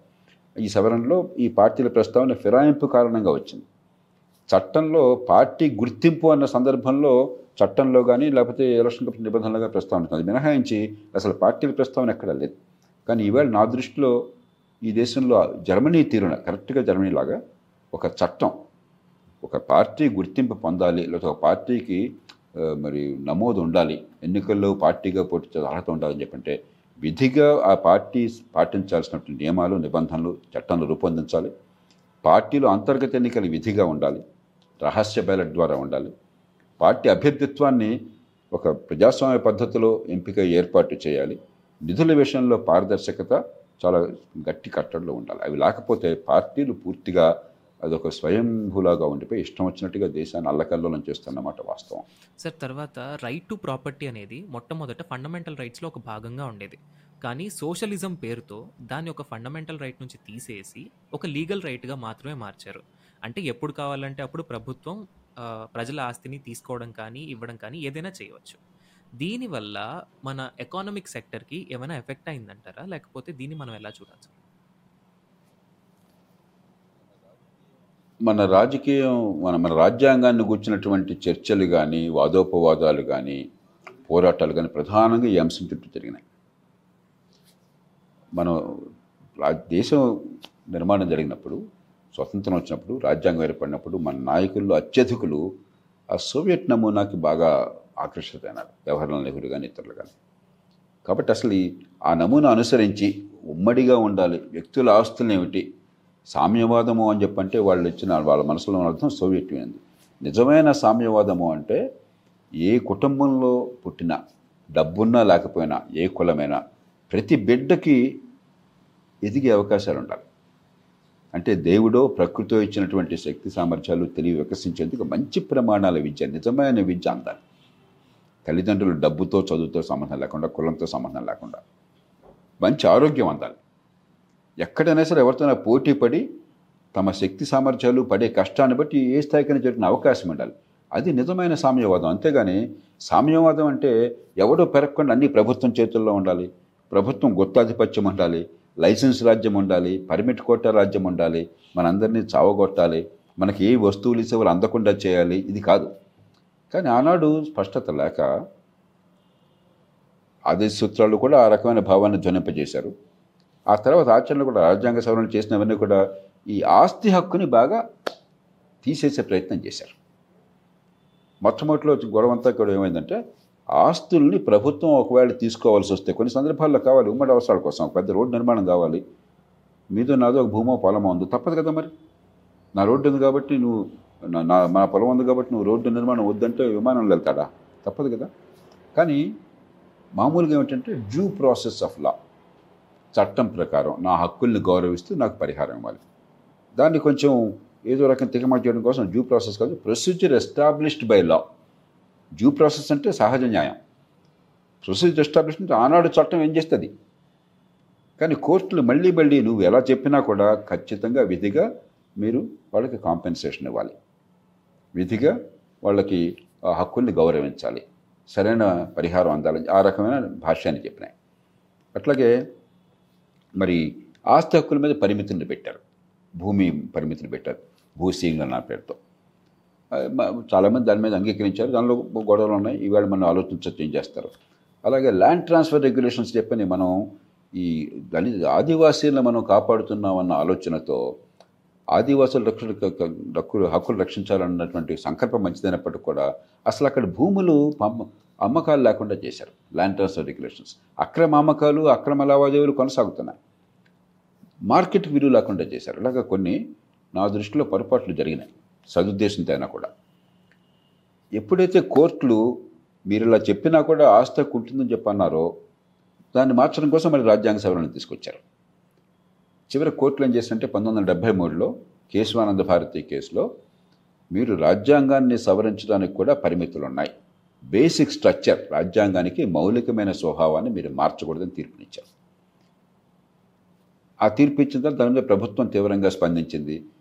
ఉన్నత న్యాయమూర్తులు ఆ తీర్పు ఇచ్చిన వాళ్ళని ఇంటికి పంపించేసింది. వాళ్ళకి వాళ్ళకి చీఫ్ జస్టిస్గా చేయకుండా హెగ్డే, షలాత్, గ్రోవర్ అని ముగ్గురు న్యాయమూర్తుల్ని వదిలేసి ఇందిరాగాంధీ ప్రభుత్వం ఇంకో తర్వాత ఆయన తీసుకొచ్చి చీఫ్ జస్టిస్గా చేసిన చాలా జరిగినాయి. అప్పటి నుంచి ఇప్పటిదాకా కూడా ఎంతో కొంత కొంత ఫ్రిక్షన్ అని చెప్పి అంటాం, ఆ సంఘర్షణ ఉంది ఈ విషయంలో. కానీ మన దేశంలో అన్ని పార్టీలు కూడా ధైర్యంగా ఆస్తి హక్కు ఉండాలి, పన్నులు సరిగ్గా కట్టాలి, నిజాయితీగా ఆస్తి సంపాదించుకుంటే తప్పు కాదన్న భావాన్ని చెప్పలేకపోతున్నాయి. కానీ కాలక్రమేణా ఆ భావానికి వస్తున్నారు. ఉదాహరణకు అర్బన్ ల్యాండ్ సెల్లింగ్స్ ఉండే గతంలో, మీరు పదకొండు వందల గజాల కంటే మీకు ఎక్కువ ఉండకూడదని చెప్పాను, అది తీసేశారు. ఇప్పుడు విచిత్రంగా ఎలా ఉంది, ఎన్ని వందల కోట్ల రూపాయలైనా సరే పట్టణాల్లో భూములు ఉండొచ్చు, గ్రామాల్లో మాత్రం పదివేల రూపాయలు ఇరవై వేల రూపాయలు ఎకరం చేసేదైనా కూడా పరిమితి దాటి ఉండకూడదు. దానివల్ల సాధక బాధకాలు ఉన్నాయి. ఇలాగ ఆస్తి హక్కు అంటే మనకి ఉండవలసిన గౌరవం లేని మాట వాస్తవమే. కానీ కాలక్రమేణా కోర్టుల తీర్పుల వల్ల కానివ్వండి, సాంప్రదాయం వల్ల కానివ్వండి, ఈ భూసేకరణ చట్టాన్ని కూడా మార్చడం వల్ల కానివ్వండి, మీకు అంత తేలిగ్గా మీకు పరిహారం ఇవ్వకుండా ఆస్తులు తీసుకునే అవకాశం లేదు. కానీ ఆస్తులు నిజాయితీగా సంపాదించడానికి, అక్రమంగా సంపాదించడానికి తేడాను చూడకుండా ఆస్తి ఉంటే చాలా పాపం అన్న భావన మన సమాజంలో ఇప్పటికి కూడా ఉన్నమాట వాస్తవం. ఉదాహరణకి ఈ ఎన్నికల్లో పోటీ చేసేవాళ్ళు ఆస్తుల వివరాలు బయటపెట్టాలని చెప్పని చట్టం చేయడంలో లోక్సత్తా ప్రధాన పాత్ర వహించింది. అరుణ్ జైట్లీ గారు నాతో ఎప్పుడు అంటుండేవారు, జయప్రకాష్ గారు మీరు గట్టిగా పోరాడే చట్టం తీసుకొచ్చారు, నేను నిజాయితీగా సంపాదించుకున్నాను, ఒక గట్టి లాయర్గా సుప్రీంకోర్టులోను సంపాదించిన జాగ్రత్తగా నేను పొదుపు చేసుకుని జాగ్రత్తగా ఇన్వెస్ట్ చేశాను, కాగితం మీద నా ఆస్తులు చాలా ఎక్కువ కనిపిస్తాయి, అంతా నిజాయితీగా వచ్చింది, పన్నులు కట్టాను. అది చూడగానే అందరూ కూడా ఇదేదో ఇన్ని కోట్లు ఉన్నాయంటే పాపం చేసినట్టుగా భావిస్తారు, ఈ దేశంలో పత్రికల్లో పెద్ద హెడ్లైన్స్ చేస్తారు అని ఒక మిత్రుడి పేరు చెప్పేవాడు ఆయన. మరి ఫలానా మిత్రుడు ఉన్నాడు, ఆయనకు అందరికీ తెలుసు మూడు నాలుగు వేల కోట్ల ఆస్తులు ఉన్నాయి, కానీ ఆయన చూపెట్టేది ఏడాదికి ఒక మూడు నాలుగు లక్షల రూపాయల సంపాదన చూపెడతాడు, అది అందరూ మౌనంగా ఊరుకుంటున్నారు అని చెప్పని. అంచేత మన దేశంలో కొంత ఈ హిపోక్రసీ ఉంది, తెలియ తెలుసో తెలియకో. నిజాయితీగా సంపాదించుకున్న ఆస్తులు, ధర్మంగా సంపాదించుకున్న ఆస్తులు పన్నులు కట్టుంటే అది పాపం కాదు. సమస్య అక్రమార్జన, అది మనకి ఈ దేశంలో ఎప్పటికీ అర్థం కాక రెంటిని సమానంగా చూసి డబ్బు సంపాదించడం అంటే ఇప్పుడు కూడా మీరు పేపర్లో చూస్తే ఎంతమంది కోటీశ్వరులు ఎన్నికల్లో పోటీ చేస్తున్నారు. సమస్య కోటీశ్వరుడు నిజాయితీగా సంపాదించుకుని కోట్ల రూపాయలు చూపెడితే కాదు, వందల కోట్లు సంపాదించినా కూడా అక్రమ సంపాదన ఏంటి బయటకు కనిపించుకునేది నిజమైన సమస్య దేశానికి. కాబట్టి ఇది ఈ దేశంలో రాజ్యాంగమే కాదు, చట్టాలే కాదు, రాజకీయ పార్టీలు కాదు, దేశంలో కూడా మన స్వభావంలో మన ఆలోచనలో సంపద సృష్టి చాలా ఉదాత్తమైన కార్యక్రమం. ఆ సృష్టించిన సంపద మళ్ళీ పది మంది అవసరాలకు ఉపయోగపడితే, మళ్ళీ పెట్టుబడులకు వెళితే, దేశ సంపద పెరగడానికి ఉపయోగపడితే అది మనందరికీ మంచిది, ఉపాధి కలుగుతుందన్న భావన ఇంకా పూర్తిగా జనంలోకి వెళ్ళాలి. సార్ ఇప్పుడే మనం బేసిక్ స్ట్రక్చర్ గురించి ఇప్పుడే మీరు అన్నారు, నిజంగా బేసిక్ స్ట్రక్చర్ అనేది ఉందా అంటే, ఉండడం అంటే సుప్రీంకోర్టు నిజంగానే దాన్ని సరిగ్గా డిరైవ్ చేస్తోందా, లేకపోతే తనకి అవసరానికి తగ్గట్టు తన పవర్ని నిలుపుకోవడానికి ఇందాక మనం మొదట్లో మాట్లాడుకున్నట్లు చేస్తోందా? Very good question, very very good question. కొంచెం ఇంగిత జ్ఞానం గల వాళ్ళు ఎవరైనా బేసిక్ స్ట్రక్చర్ ఏముండాలి అంటే, ఒకటి వయోజన ఓటు హక్కు, రెండు ప్రాథమిక హక్కులు, మూడు న్యాయస్థానాల స్వతంత్ర ప్రతిపత్తి, నాలుగు ఫెడరల్ వ్యవస్థ, జాతీయ స్థాయి రాష్ట్రం, నన్ను అడిగితే మూడో అంచు కూడా ఉండాలి, అంచెల వ్యవస్థ. ఇట్లా కొన్ని నిర్దిష్టమైనవి అందరూ అంగీకరించేవి, ఏ రకమైన వివాదానికి తావులేని ఐడెంటిఫై చేసి అవి బేసిక్ స్ట్రక్చర్ గుర్తించాలి. అంతేగాని నా పురిలో బుద్ధి పుట్టినప్పుడల్లా ఇది బేసిక్ స్ట్రక్చర్ అని చెప్పనిస్తే దేశం సర్వనాశనం అయిపోతుంది. రేపు పొద్దున మీరు ఇందాక అన్నారు బ్రిటిష్ ఎన్నికల నమూనాను అనుసరించాం మనం, ఇది నచ్చలేదనుకుని రేపు పొద్దున మనం దామాషా పద్ధతి పెట్టామనుకోండి, అంటే యూరోప్లో చాలా దేశాలు బ్రిటన్ మినహాయిస్తే మిగతా అన్ని దేశాలు దామాషా పద్ధతి అంటే మీకు వచ్చిన ఓట్ల శాతాన్ని బట్టి సీట్లు దాన్ని సవరించి మనం పెట్టామనుకోండి ఉదాహరణకి, అది మన ఇష్టం. అది ఆనాటి దేశంలో అన్ని రాజకీయ పార్టీలు ప్రజల మద్దతుతో అభిష్టంతో చేసుకుంటే అది పూర్తిగా మన ఇష్టం, అలాగే ఇంకో రకంగా ఉండకూడదని లేదు. ఇలా కాదండి, రాష్ట్రాల్లో ఇందాక మీరు ప్రశ్న అడిగారు, దానిలోకి మనం వెళ్ళాల, ప్రత్యక్షంగా ఎన్నుకుంటే అధికారుల విభజన బాగుంటుందేమో అని చెప్పాను. నేను రా జాతీయ స్థాయిలో నా దృష్టిలో దేశంలో అంత మంచిది కాకపోవచ్చు, ఎందుకంటే మనకి హిందీ, ఇతర భాషలు, ఉత్తరాది దక్షిణాది, హిందూ ముస్లిం అని రా మనసులో చాలా తీవ్రమైనటువంటి భయము, ఆందోళనలు, అభద్రత ఉన్నాయి. జాతీయ స్థాయిలో అలాంటప్పుడు ఒక్క మనిషిని దేశంలో నాయకుడిగా అది అధికారమంతా ఆయన చేతిలో ఉందన్న భావన మనకు కలిగితే బహుశా చాలా ఇబ్బందులు కలగచ్చు. కానీ రాష్ట్రాల్లో కనుక అధికార విభజన చేసినట్టయితే, రాష్ట్రంలో రాష్ట్రాధినేతని ప్రత్యక్షంగా ప్రజలు ఎన్నుకుంటే ఆయన ఎమ్మెల్యేల నుంచి రాడు, శాసనసభను ఆయన రద్దు చేయలేడు, ఈయన్ని వాళ్ళు దింపలేరు, వాళ్ళని ఈయన తీసేయలేడు. అలా ఉందనుకోండి, ఆయన పదవికాలం ఆయనకుంటుంది. ఎమ్మెల్యేల మాట రోజు విని దుష్పరిపాలన చేయక్కర్లా. ఇదిగో ఇన్స్పెక్టర్ని ట్రాన్స్ఫర్ చేయి, అదిగో అక్కడ మైన్ నాకు ఇవ్వు, ఇదిగా జరిగేది. ఇప్పుడు ఈ పైరువేల రాజ్యం కదా మనకు జరుగుతుంది ఈ దేశంలో. ఆ అవసరం ఉండదు. ఈవేళ నిజంగా ప్రభుత్వం మంచిగా పరిపాలించాలన్నా కూడా ఎమ్మెల్యేల మద్దతు అవసరం కాబట్టి, ఎమ్మెల్యేలు డబ్బు ఖర్చు పెట్టి బోల్డంతా కోట్లు ఖర్చు పెట్టి ఎమ్మెల్యేలు అవుతున్నారు కాబట్టి వాళ్ళని తృప్తిపరచాలి. కాబట్టి అధికారుల విభజన ఉన్నట్టయితే, ప్రభుత్వం కనుక చట్టసభతో నిమిత్తం లేకుండా ప్రభుత్వం నిలబడగలిగినట్టయితే రోజువారీ పరిపాలన చాలా బాగుపడుతుంది. చట్టసభ కూడా ఇప్పుడు ఎమ్మెల్యే గారు స్థానికంగా నియోజకవర్గంలో రాజు అయిపోయినాడు. మిగతా పని ఆయనకి ఏం లేదు, చట్టాల గురించి ఆలోచన లేదు, విధానాల గురించి ప్రస్తావన లేదు, ఆయన నియోజకవర్గానికి రాజు.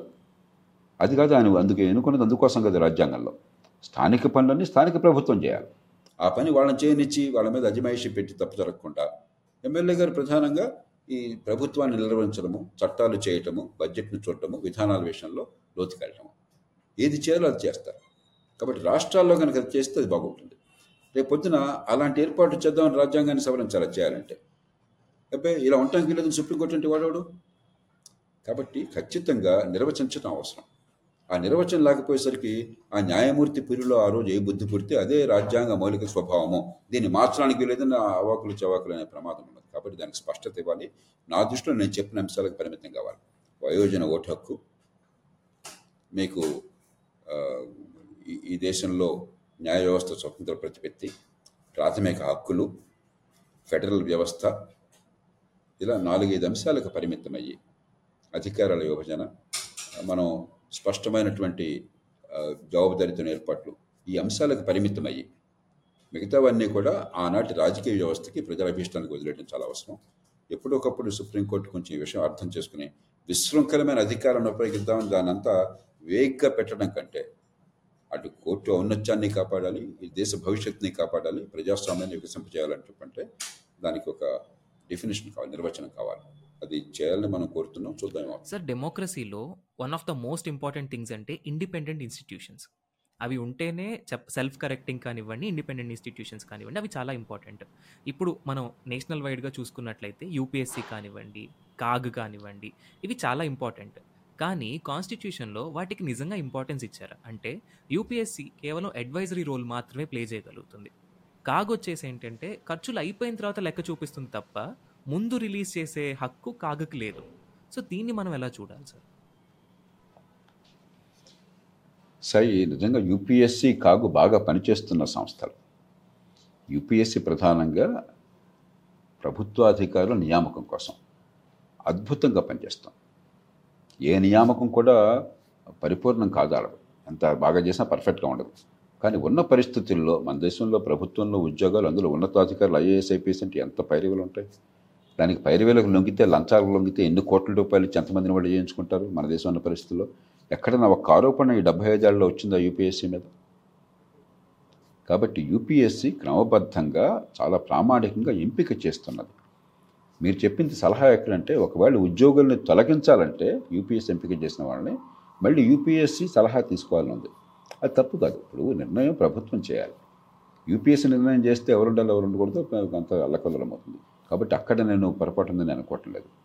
ఇక కాగు కాకును ఏర్పాటు చేసింది ప్రభుత్వం ఏం మీద అజమాయిషి కోసం అని చెప్పని, ఆ పని సమర్థంగా చేస్తున్నారు. కాకపోతే ఏమవుతుందంటే మీరు అన్నట్టుగా రోజువారీ ఖర్చుల మీద నియంత్రణ ఉండాలంటే, అలా కొన్ని వాళ్ళు ఇచ్చేటువంటి ప్రభుత్వాలు, పార్టీలు చేసే హామీలు, చేపట్టే పథకాలు, మరి అది సాధ్యమా అసాధ్యమా, అప్పుల భారం పెరుగుతుందా, ఈ వ్యవస్థకి వచ్చే తరానికి భారం అవుతుందా చూడాలంటే ఇప్పుడు యంత్రాంగం లేదు. దానికి యంత్రాంగాలు అవసరం. ఇతర దేశాల్లో పూర్వం లేదు, అక్కడ కూడా డెబ్బై వందేళ్ల క్రితం ఆ దేశాల్లో లేదు. కానీ అమెరికాలో కాంగ్రెషనల్ బడ్జెట్ ఆఫీస్ అన్నారు, బ్రిటన్లో ఆఫీస్ ఆఫ్ బడ్జెట్ రెస్పాన్సిబిలిటీ అన్నారు. అలాంటివి మన దేశంలో కావాలని మనం లోక్సత్తా, ఎఫ్డీఆర్ వాదిస్తున్నాయి. అవి ఏర్పాటు చేయాలి. దాంతోపాటు మనం కొన్ని ఫిస్కల్ రూల్స్ అంటాం, అంటే ఏ మేరకు అప్పులు చేయొచ్చు, ఏ మేరకు మీరు లోటు ఉండొచ్చు, ఏ మేరకు ఖర్చు పెట్టచ్చు, కొన్ని రూల్స్ పెట్టుకున్నాం. ఆ రూల్స్ని పాటించేది మరి ప్రభుత్వము, ప్రభుత్వ నియంత్రణలో అధికారులు చేశారనుకోండి. మన ఫెడరల్ వ్యవస్థలో ఢిల్లీలో అధికారం ఉన్న మన మీద ఒత్తిడి చేస్తున్నాడు, రాజకీయంగా ఇబ్బంది పెడుతున్నారని చెప్పిన ఆరోపణలు వస్తాయి, నిజమైన అబద్ధమైనా కూడా. కాబట్టి దానికి స్వతంత్రంగా మరొక ఒక అథారిటీ ఉండటం నా దృష్టిలో అవసరం, ఫిస్కల్ కౌన్సిల్ అని. కానీ కొన్ని సంస్థలు అద్భుతంగా పనిచేసింది. మనం ఎన్ని ఆరోపణలు చేస్తున్నా కూడా యూపీఎస్సీ కానీ, సిఏజీ కానీ, ఫైనాన్స్ కమిషన్, యూనియన్ రాష్ట్రాల ఈ వనరుల విభజన ఇప్పటిదాకా ఎక్కడే రావు ఆరోపణలు. నిపుణులు పెట్టారు ప్రతిసారి, ఇచ్చినటువంటి నివేదికలని పార్టీలన్నీ కూడా ప్రభుత్వాలు ఆమోదించినాయి, వాటిని అమలు చేసినాయి. తర్వాత ఎన్నికల సంఘం, ఎన్నికల సంఘం చాలా పకడ్బందీగా ఎన్నికలు జరుపుతుంది దేశంలో. మన దేశంలో ఎన్నికల సమస్య ఎన్నికల సంఘం వల్ల కాదు, పోలింగ్ బూత్లో కాదు, కౌంటింగ్ దగ్గర కాదు, ఎన్నికల వెనకాల ఓట్ల కొనుగోలు, ఇచ్చేటువంటి మూర్ఖమైన హామీలు, ఈ కులం మతం తీసుకుంటే ఎన్నికల సంఘం దానికి ఏం చేయలేదు. దానికి వ్యవస్థలో మార్పులు రావాలి, రాజకీయ సంస్థలతో మార్పులు రావాలి. కాబట్టి చాలా సంస్థలు బాగా పనిచేసినాయి, రాష్ట్రాల్లో అనుకున్నంత పనిచేయట్లేదు. రాష్ట్రాల్లో పబ్లిక్ సర్వీస్ కమిషన్లు అధ్వాన్నంగా ఉన్నాయి చాలా చోట్ల, కొన్నిసార్లు బాగున్నాయి, కొన్ని చోట్ల చండాలంగా ఉన్నాయి, నిజంగా ఫ్రాంక్గా మాట్లాడుకుందాం. అలాగే రాష్ట్రాల ఆర్థిక సంఘాలు స్థానిక ప్రభుత్వాల కోసం రాజ్యాంగంలో పెట్టారు, దాదాపు ఎక్కడా సరిగ్గా పనిచేయటం లేదు. రాష్ట్ర ఎన్నికల కమిషన్లు అంత సమర్థంగా పనిచేయట్లేదు. వివిధ కారణాల వల్ల రాష్ట్రాల్లో సాంప్రదాయాలు నెలకొల్పలపోయాం. కాబట్టి వాటిని సవరించుకోవాలి. సవరించుకొని కాలక్రమేణా ఉన్న మేరకు మళ్ళీ ప్రజల్లో మరింత నమ్మకం కలగడం కోసం చెప్పని ఒక వ్యక్తి ఒక పార్టీ కాకుండా పార్లమెంట్లో అన్ని పార్టీలు భాగస్వామ్యం ఉండేట్టుగా మనం నియామకాలు సరిగ్గా చేసుకోవచ్చు. చేసుకోకపోయినా కూడా బాగా పనిచేస్తున్నాయి. కాబట్టి అది ఇప్పుడు చాలామంది ఏమంటారు, ఎన్నికల సంఘం నియామకంలో సుప్రీంకోర్టు ప్రధాన న్యాయమూర్తి లేకపోతే ప్రజాస్వామ్యం నాశనం అయిపోతుంది. అరే, ఇప్పటిదాకా దేశంలో ప్రధానమంత్రిని నియమించారు, ప్రజాస్వామ్యం నాశనం కాలేదే. మనం చాలా దూకుడుగా మాట్లాడతాం, హేతుబద్ధంగా మాట్లాడతాం. ఆ ప్రధానమంత్రి స్థానంలో ప్రధానమంత్రి, ప్రతిపక్ష నాయకుడు, ఇంకో మంత్రి, అది మెరుగా కాదా? అలా కాకుండా ఇది నాశనం అయిపోయిందని చెప్పి మాట్లాడతాం. మనకి ఇది ప్రజలకు అర్థం కాదన్న ఉద్దేశంతో ప్రధానంలో ప్రధాన న్యాయమూర్తినో కోర్టులను పెట్టక్కర్లేదు, ఇప్పటికే కోర్టు ఉద్యోగులు ఎక్కువైపోయింది. కాబట్టి మనం కొంచెం ప్రధాన్ని పార్టీలు కూడా నుంచి చూడడం కాకుండా ఇప్పటిదాకా ఏం జరిగింది, రేపొద్దున మంచిగా జరగాలంటే మరింత బాగా ఎలా చేయొచ్చు అలా ఆలోచించాలి. కానీ ఏదో రకంగా ప్రభుత్వంలో ఉన్నవాడు రాష్ట్రంలో కానీ దేశంలో కానీ ఏం చెప్పినా వ్యతిరేకించడమే ప్రతిపక్షం, ఇవాళ ఒక మాట రేపు మాట మాట్లాడమే రాజకీయం అన్న దాని నుంచి బయటపడి దేశము, దేశ ప్రయోజనాలు, సమాజ ప్రయోజనాల గురించి ఆలోచించాలి. సార్, కాన్స్టిట్యూషన్లో మనకి సెక్యులరిజం అనేది చాలా ఇంపార్టెంట్ ఆస్పెక్ట్. మనం అమెరికాది ఫాలో అవ్వలేదు, చైనాది ఫాలో అవ్వలేదు, మనం ఒక మిడిల్ గ్రౌండ్ చూస్ చేసుకున్నాం. ఏంటి అంటే గవర్నమెంట్ రిలీజియస్ వాటికి దూరంగా ఉంటుంది, స్టేట్ ఎలాంటి రిలీజియన్ని అప్హోల్డ్ చేయదు, కానీ అవసరమైనప్పుడు ఇంటర్ఫేర్ అవుతూ అవుతుంది ఏదైనా అన్యాయం జరిగినప్పుడు. ఇట్లాంటప్పుడు మన కరెంట్ అఫైర్స్లో బాగా వినిపిస్తున్న పదం యూనిఫామ్ సివిల్ కోడ్. ఇప్పుడు పార్టీలు కూడా ఖచ్చితంగా ఇంప్లిమెంట్ చేస్తాం అంటున్నాయి. సో దీన్ని మనం ఎలా చూడాలి సార్? అంటే యూనిఫామ్ సివిల్ కోడ్ కనుక ఇంప్లిమెంట్ చేసినట్లయితే మనం ఇచ్చిన రిలీజియస్ ఫ్రీడమ్ ఏదైతే అదొక ఫండమెంటల్ రైట్, అది కూడా దాన్ని ఇంటర్ఫేర్ చేసినట్టు అవుతుందా, లేకపోతే దాన్ని మనం ఎలా చూడాలి? రెండు విషయాలు సాయి. రిలీజియస్ ఫ్రీడమ్ అని చెప్పంటే వ్యక్తుల ప్రాథమిక హక్కుల్ని అణచివేసి గతంలో ఉన్న మూర్ఖపు సాంప్రదాయాలను కొనసాగించి ఇది నా మతం, నా సాంప్రదాయం అనే హక్కు కాదు. ప్రాథమిక హక్కుల్లో కూడా రెండు రకాలు ఉన్నాయి. ఒకటి వ్యక్తి స్వేచ్ఛని, వ్యక్తి మనుగడని, ప్రాథమిక హక్కులు కాపాడే హక్కులు వేరు. నేను నా ఇష్టం వచ్చిన దైవాన్ని నేను స్మరించుకుంటానన్న వంకతో కొంతమందిని నర మనుషుల్ని బలి ఇవ్వటం నా సాంప్రదాయం అనుకోండి. నేనంటే ఎక్స్ట్రీమ్ ఎగ్జాంపుల్ కావాలని చెప్తున్నాను. దాన్ని ప్రాథమిక హక్కు మనం భావిస్తే అసలు అంతకంటే మౌలికమైన ప్రాథమిక జీవించే హక్కు సంగతి ఏమిటి? కాబట్టి నా మతాన్ని నేను నడుపుకోవాలి, నా మత సాంప్రదాయాలను నేను ఆచరించాలి, నా మతాన్ని ప్రచారం చేసుకోవాలి బలవంతం లేకుండా అనే హక్కు, ప్రజలు జీవి స్వేచ్ఛగా జీవించాలి, జీవించే హక్కు ఉన్నది. మహిళలకి మగవాళ్ళతో సమాన హక్కులు ఉన్నాయి, పిల్లలు బానిసలు కాదు. ఈ మౌలికమైనటువంటి హక్కులకి ఈ పూజించే హక్కు, ఈ మత మతం మతం వచ్చిన హక్కులు విఘాతం కలిగించకూడదు. కాబట్టి ఏ మేరకు రాజ్యం సివిల్ కోడ్ పేరుతో, ఉమ్మడి సివిల్ కోడ్ పేరుతో జోక్యం చేసుకోవాలంటే, ఒక సతీసాగా మనం పెట్టామనుకోండి హిందూ మత సాంప్రదాయం అని, అది ఖచ్చితంగా అంగీకారయోగ్యం కాదు. అందుకనే స్వతంత్రం రాకమనిపై సతీసాగమని నిషేధించారు. అలాగే బాల్య వివాహాలను ఆపారనుకోండి, బాల్య వివాహాలు నడిపారనుకోండి, చిన్నపిల్లలకి ఇప్పుడు మనం కన్యాశుల్కం అంతా చిన్నపిల్లలు పెళ్ళే కదా, బాల్య వివాహమే కదా అది. ఒక ముక్కులారని పసిపాపని ఒక ముసలాడికి ఇచ్చి పెళ్లి చేస్తున్నారు కదా, మా సాంప్రదాయంలో అది ఉందండి మీరెవరు అని చెప్పి అన్నారనుకోండి, అదేమిటి, అదేమి సాంప్రదాయము? దాన్ని ఖచ్చితంగా రాజ్యం ఆపాలి. అలాగే పూర్వం వితంతు వివాహాలు ఉండే కాదు, ఒక మనిషి వితంతు అయితే ఆమెకు బతుకులేదు, తెల్లచీర కట్టుకుని ఏ సుఖానికి నోచుకోకుండా ఇంటి బయట ఉంటూ మడి కట్టుకుని మనందరికి ఊడిగం చేయాలి. అది సాంప్రదాయమా? అదే మనం అంగీకరించాల్సింది. అందుకే వీరసంగ పంతులు గారు వితంత వివాహం అని చెప్పన్నారు. ఒక మతం నేను ఒప్పుకోను, నువ్వు పెళ్లి చేసుకోవడానికి వీలేదు శాసించింది అనుకోండి, మనం ఎందుకు ఒప్పుకుంటాం? అంచేత ఇతరుల హక్కులకి భంగం కలిగించే మత సాంప్రదాయాలను ఆపటం, ఆడమగ తేడా లేకుండా సమాన హక్కుల్ని వివాహంలో కానీ, పిల్లల విషయంలో కానీ, ఆస్తి విషయంలో కానీ ఇవ్వటం, ఇది ఖచ్చితంగా ప్రజాస్వామ్యంలో భాగం, వ్యక్తుల హక్కుల్ని కాపాడలో భాగం. ఆ మేరకు యూనిఫామ్ సివిల్ కోడ్ ఖచ్చితంగా పాత్ర తీసుకోవాలి. పెళ్లి విషయంలో లేదా విడాకుల విషయంలో మగవాళ్ళకి ఎక్కువ హక్కులు, ఆడవాళ్ళకి తక్కువ హక్కులు ఉంటాయి అంటే ఆడవాళ్ళ మగవాళ్ళ బానిసలా? పూర్వం ఉండేది. మన భారతీయ సాంప్రదాయంలో కూడా పతియే ప్రత్యక్ష దైవం, పాతివిరత్యమే పరమధర్మం. మగుడు ఎట్లాంటి వాడైనా, వాడి దుర్మార్గుడైనా, కూనీకోరైనా, హంతకుడైనా, చావగొట్టినా వాడికి పూజ చేయటం గొప్ప చెప్పాం, మనం చెప్పాం కదా. అది మనం రాజ్యాంగ వ్యవస్థ అట్లా కొనసాగుతుంది, ఎందుకు అంగీకరిస్తాం అది? అందుచేత యూనిఫామ్ సివిల్ కోడ్ అన్నది రాజ్యాంగంలో ఆదేశ సూత్రాలు ఎందుకు పెట్టారు? మనం మతంలో ఉన్న ఛాందస్సాన్ని, ఇతరుల హక్కుల్ని కాలరాచే సాంప్రదాయాల్ని, ఆడవాళ్ళని, వితంతువుల్ని, పిల్లల్ని తీవ్రంగా హింసించో వాళ్ళ హక్కుల్ని కాలరాచేటువంటి అలవాట్లని తొలగించాలి. కొన్ని సాంప్రదాయాల్లో, కొన్ని దేశాల్లో కానీ, కొన్ని కొన్ని తెగల్లో కానీ జెనిటల్ మ్యూటిలేషన్ అంటారు. ఆడపిల్లలు పుట్టగానే వాళ్ళకి ఆ క్లైటోరిస్ కట్ చేయడం, మరొకటి పిచ్చి పిచ్చి సాంప్రదాయాలు ఉన్నాయి. ఇవన్నీ కూడా మత సాంప్రదాయాల పేరుతో మీరు కొనసాగించినట్టయితే ఆధునిక యుగానికి అంతకంటే అపచారం లేదు. కాబట్టి ఆ మేరకు ఖచ్చితంగా మహిళల హక్కుల్ని కాపాడడం కోసం, మతం పేరుతో ఉన్నటువంటి దుస్సాంప్రదాయాల్ని, హింసని అరికట్టడం కోసం, బాలలకి, మహిళలకి, సమాజంలో అన్ని వర్గాలకి సమాన హక్కులు ఇవ్వటం కోసం, కులం పేరుతోనో మరో పేరుతోనో పుట్టుకతో వివక్ష తొలగడం కోసం చట్టం ఖచ్చితంగా పాల్పంచుకోవాలి. ఎవరు భారతదేశంలో ఏమండి మా తరతరాలుగా మా సాంప్రదాయంలో మనుషుల శాస్త్రం దగ్గర నుంచి కులాలు ఉన్నాయి, మీరు ఎవరు ఆపడానికి అనలేరే అంటే ఒప్పుకోమను. అలా చూడాలి తప్ప దీన్ని సెక్యులరిజం సమస్యగా చూడకూడదు. ఎవరి మతం అది మినహాయించి మీ ఏ మతమైనా మీ ఇష్టం, అంతేగాని మతాలను ఆధునికీకరించకపోతే, మతానికి అతీతంగా ప్రతి వ్యక్తికి ఎదిగే స్వేచ్ఛ లేకపోతే, జీవించే స్వేచ్ఛ లేకపోతే, ఆనందాన్ని అనుభవించే స్వేచ్ఛ లేకపోతే అది ఆధునిక రాజ్యం కాదు. సార్, ఇప్పుడు మనం కాన్స్టిట్యూషన్ అమెండ్మెంట్స్ గురించి కనుక తీసుకున్నట్లయితే మన భారతదేశంలో ఇప్పటికీ కేవలం డెబ్బై మూడేళ్ళు మాత్రమే అయింది కాన్స్టిట్యూషన్ ఎనాక్ట్ అయ్యి. నూట ఆరు అమెండ్మెంట్స్ అయినాయి సార్. ఇందాక నూట అరవది మొన్న మధ్య అయింది. అదే మనం ఓల్డెస్ట్ డెమోక్రసీ యుఎస్ఏ అని కనుక తీసుకున్నట్లయితే దాదాపు రెండు వందల యాభై ఏళ్ళ నుండి కేవలం ఇరవై ఏడు అమెండ్మెంట్స్ మాత్రమే అయినవి. అంటే వాళ్ళ డెమో వాళ్ళ కాన్స్టిట్యూషన్ అంత పర్ఫెక్ట్గా ఉందంటారా, లేకపోతే రిజిడ్ అంటారా? మనది అంత ఫ్లెక్సిబుల్గా ఉండడం వల్ల ఇలా చేశారు, లేకపోతే రాజకీయ నాయకులు వాళ్ళ ఉద్దేశాలు నెరవేర్చుకోవడం కోసం చేశారు అంటారా? మనది బ్రిటన్ లాగా మీరు ఏం రాస్తే అది రాజ్యాంగమో కాదు. బ్రిటన్లో పార్లమెంట్ ఏ చట్టం చేస్తే అది రాజ్యాంగం దాదాపుగా. అమెరికా లాగా దాదాపు రాజ్యాంగాన్ని మార్చడం అసాధ్యమైన పరిస్థితి కాదు. అమెరికాలో రాజ్యాంగాన్ని మార్చాలంటే పార్లమెంటు ఉభయ సభల్లో రెండంత మూడింట రెండు వంతుల మెజారిటీతో పాటు మూడింట రెండు వంతులు లేక నాలుగింట మూడు వంతులు రాష్ట్రాలు అనుమతించాలి. అది దాదాపు జరగడం అసాధ్యం. చాలా ఒక అసాధారణ సందర్భాల్లోనూ దేశంలో అన్ని వర్గాల్లో ఏకాభిప్రాయం కొన్ని సందర్భాల్లో వచ్చినప్పుడు తప్ప సాధ్యం కాదు. అందుకనే ఆహ్వానించదగ్గ మార్పులకు కూడా కొన్ని సందర్భాల్లో దశాబ్దాలు పట్టింది. మహిళలకి సమాన హక్కులు రాజ్యాంగపరంగా ఉండాలని చెప్పన్న ప్రతిపాదన యాభై ఏళ్ళ నుంచి ఇంకా నడుస్తూ ఉంది.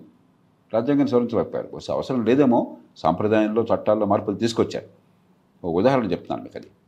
కాబట్టి బహుశా మనది మధ్య మార్గం. బ్రిటన్ లాగా ఎక్స్ట్రీమ్ కాదు, అమెరికా లాగా రెండో ఎక్స్ట్రీమ్ కాదు. మన రాజ్యాంగంలో కొన్ని కొన్నింటినేమో తేలిగ్గా మార్చి ఏర్పాటు చేసే, ఉదాహరణకి శాసన మండలి రాష్ట్రాల్లో దాన్ని తాత్కాలికంగా అంబేద్కర్ రాసిన రాజ్యాంగంలో అప్పుడున్న పరిస్థితులను బట్టి ఒక ఏర్పాటు చేశారు. మూడో వంతు మందిని ఎమ్మెల్యేల నుంచి ఎన్నుకోండి, మూడో వంతు మందిని మీరు స్థానిక ప్రభుత్వాల నుంచి ఎన్నుకోండి, మరి కొంతమందిని పన్నెండో వంతు మందిని మీరు టీచర్ల నుంచి. టీచర్లకు ప్రత్యేకంగా ఓటు ఏంటంటే అర్థం ఉందని అసలు, కొంతమందిని గ్రాడ్యుయేట్ల నుంచి. అర్థమంది ఆధునిక భారతంలో ఆనాడు పరిస్థితి అలా పెట్టారు. మిగతా వాళ్ళు నామినేషన్ చెప్పాను. దాన్ని పూర్తిగా మార్చాలి. మార్చుకోవటం కోసం మామూలు చట్టం ద్వారా మార్చవచ్చు. మార్చకపోవటం మన తప్పు. మరికొన్ని సవరణలు జాతీయ స్థాయిలో రాజ్యాంగ సవరణ చేస్తే సరిపోతుంది, పార్లమెంట్ చేస్తే సరిపోతుంది. మరికొన్ని రాష్ట్రాల అనుమతి కూడా కావాలి. కాబట్టి మంది నా దృష్టిలో హేతుబద్ధంగా ఉన్నది. మనం నూట ఆరు సవరణలు చేసినా కూడా చాలా వరకు సాంకేతిక సవరణలు కొంచెం ఎప్పుడైతే ఎక్కువ రాజ్యాంగంలో రాసుకున్నామో కొన్ని చిన్న చిన్న సాంకేతిక మార్పులు వచ్చినప్పుడు జనానికి నూట ఆరు సవరణలో ఇరవై ఏడు శాతం సవరణలు కేవలం రిజర్వేషన్లు గుర్చొచ్చినాయి, ఒకే ఒక అంశాన్ని గుర్చొచ్చినాయి. అంచేత ఇదేదో భయంకరంగా ఉపద్రవంగా వస్తుందని చెప్పి అనుకోవటం కరెక్ట్ కాదు. అనవసరమైన సవరణలు చేయకుండా, ప్రతిదానికి రాజ్యాంగంలో ఎక్కువ రాయకుండా మనం అవసరమైన మేరకు సవరణలు చేసుకునే అవకాశం ఉన్నట్టయితే ఈ చిక్కుముడులు ఉండవు. ఇప్పుడు ఏమైంది అమెరికాలో ఉదాహరణకి, ఆనాటి పరిస్థితుల్లో కొంచెం అస్పష్టమైన పదజాలంతో రెండవ అమెండ్మెంట్లో రాజ్యాంగంలో ఈ ఆయుధాల హక్కుని గురించి మాట్లాడారు. ఆ ఉద్దేశం ప్రతివాడు కూడా తుపాకీ దాచిపెట్టుకుని ఒక స్కూలుకో కాలేజీకో ఒక సూపర్ మార్కెట్కో వెళ్ళి అందరినీ పటపట కాల్చేయమని కాదు. రోజుకు రెండో మూడు అలాంటి కాల్పులు జరుగుతున్నాయి, వేల మంది చనిపోతున్నారు. అయినా రెండో అమెండ్మెంట్ వంక పెట్టి ఆ దేశంలో ప్రజల రక్షణ కంటే ఈ ఆయుధాలు ధరించే హక్కు ప్రధానంగా భావించి దేశాన్ని అల్లకల్లోలం చేసుకుంటున్నారు. కాబట్టి వాళ్ళకంటే మంది కొన్ని విషయాలు. లాస్ట్ క్వశ్చన్ ఇది ఆడియన్స్ నుంచి వచ్చింది సార్. ఎందుకంటే కాన్స్టిట్యూషన్ అనే టాపిక్ వచ్చినప్పుడు ముందుగా గుర్తొచ్చే రెండు పేర్లు అంబేద్కర్ గారు, గాంధీ గారు సార్. ఎందుకంటే వీళ్ళిద్దరు చాలా పోలరైజ్డ్, ఆ టైంలో కూడా ఎక్స్ట్రీమిటీస్లో ఉన్నారు. ఆడియన్స్ ఇచ్చిన క్వశ్చన్ ఏంటి అంటే, ఒకటి ఈ రాజ్యాంగం టాపిక్ వస్తే అంబేద్కర్ గారు రాశారు అంటారు, నిజంగా ఆయనే రాశారా లేకపోతే క్రెడిట్స్ మొత్తం ఆయనకి ఇచ్చేస్తున్నారా అని ఒకటి సార్. రెండవది, కాన్స్టిట్యూషన్ రాసేటప్పటికి గాంధీ గారు చనిపోయారు, సో ఆయన ఇన్ఫ్లుయెన్స్ చాలా తగ్గిందా దాని మీద? ఆయన ఉండుంటే ఇంకొంచెం వేరేగా ఉండేదా? ఇది కొంచెం రెండో ప్రశ్నకు ముందెడదాం. గాంధీ గారు ఉన్నట్టయితే ఖచ్చితంగా స్థానిక ప్రభుత్వాలకి కీలక పాత్ర ఉండేది. ఎప్పుడైతే గాంధీ గారు లేకపోయినారో ఆయన జీవితం అంతా కూడా ఢిల్లీలో ప్రభుత్వం ప్రభుత్వం అనుకోవాలి, అధికార మార్పిడి, జెండా మార్పిడి, ప్రజాస్వామ్యం అనుకోవాలి. ఆయనకి గాంధీ గారిలో కొంత మనం అంగీకరించిన అంశాలు ఉండొచ్చు, కొన్ని లొడ్డైట్ భావజాలం ఉండొచ్చు, కానీ ప్రజాస్వామ్యం గురించి చాలా లోతైన నిజాయితీ అనే అవగాహన ఉన్నటువంటి మహనీయుడు ఆయన. ఆ అవగాహన మన రాజ్యాంగంలో తీసుకురాలేకపోయినాం. ఈ స్థానిక ప్రభుత్వాల పాత్ర కల్పించిన తర్వాత కేవలం దాన్ని కేవలం రాష్ట్ర చట్ట సభలు, జాతీయ స్థాయిలో సభలు వాటికి మాత్రం పరిమితం చేయబట్టి ఆ పొరపాటు జరిగింది. దానిలో నాకు అనుమానం మాత్రం లేదు. ఇక రాజ్యాంగ నిర్మాణంలో ప్రధాన పాత్ర వహించిన వాళ్ళు నలుగురు ఐదుగురు ఉన్నారు, ఇంకా చాలామంది ఉన్నారు, కానీ ప్రధాన పాత్ర వహించిన వాళ్ళు జవహర్లాల్ నెహ్రూ, రాజేంద్ర ప్రసాద్, సర్దార్ పటేల్. చాలా కమిటీలకు ఆయన సారథ్యం వహించాడు. చాలా విషయాల్లో ఆయన రాజనీతిజ్ఞత, ఆయన ముందు చూపు, ఆయన అందరిని ఏకీకృతం చేయడం, దానివల్ల చిక్కులు విడిపోయినాయి. అంబేద్కర్, బిఎన్ రావు అని ఒక ఆయన, బెనిగళ్ళ బిఎన్ రావు గారు చెప్పిన ఒక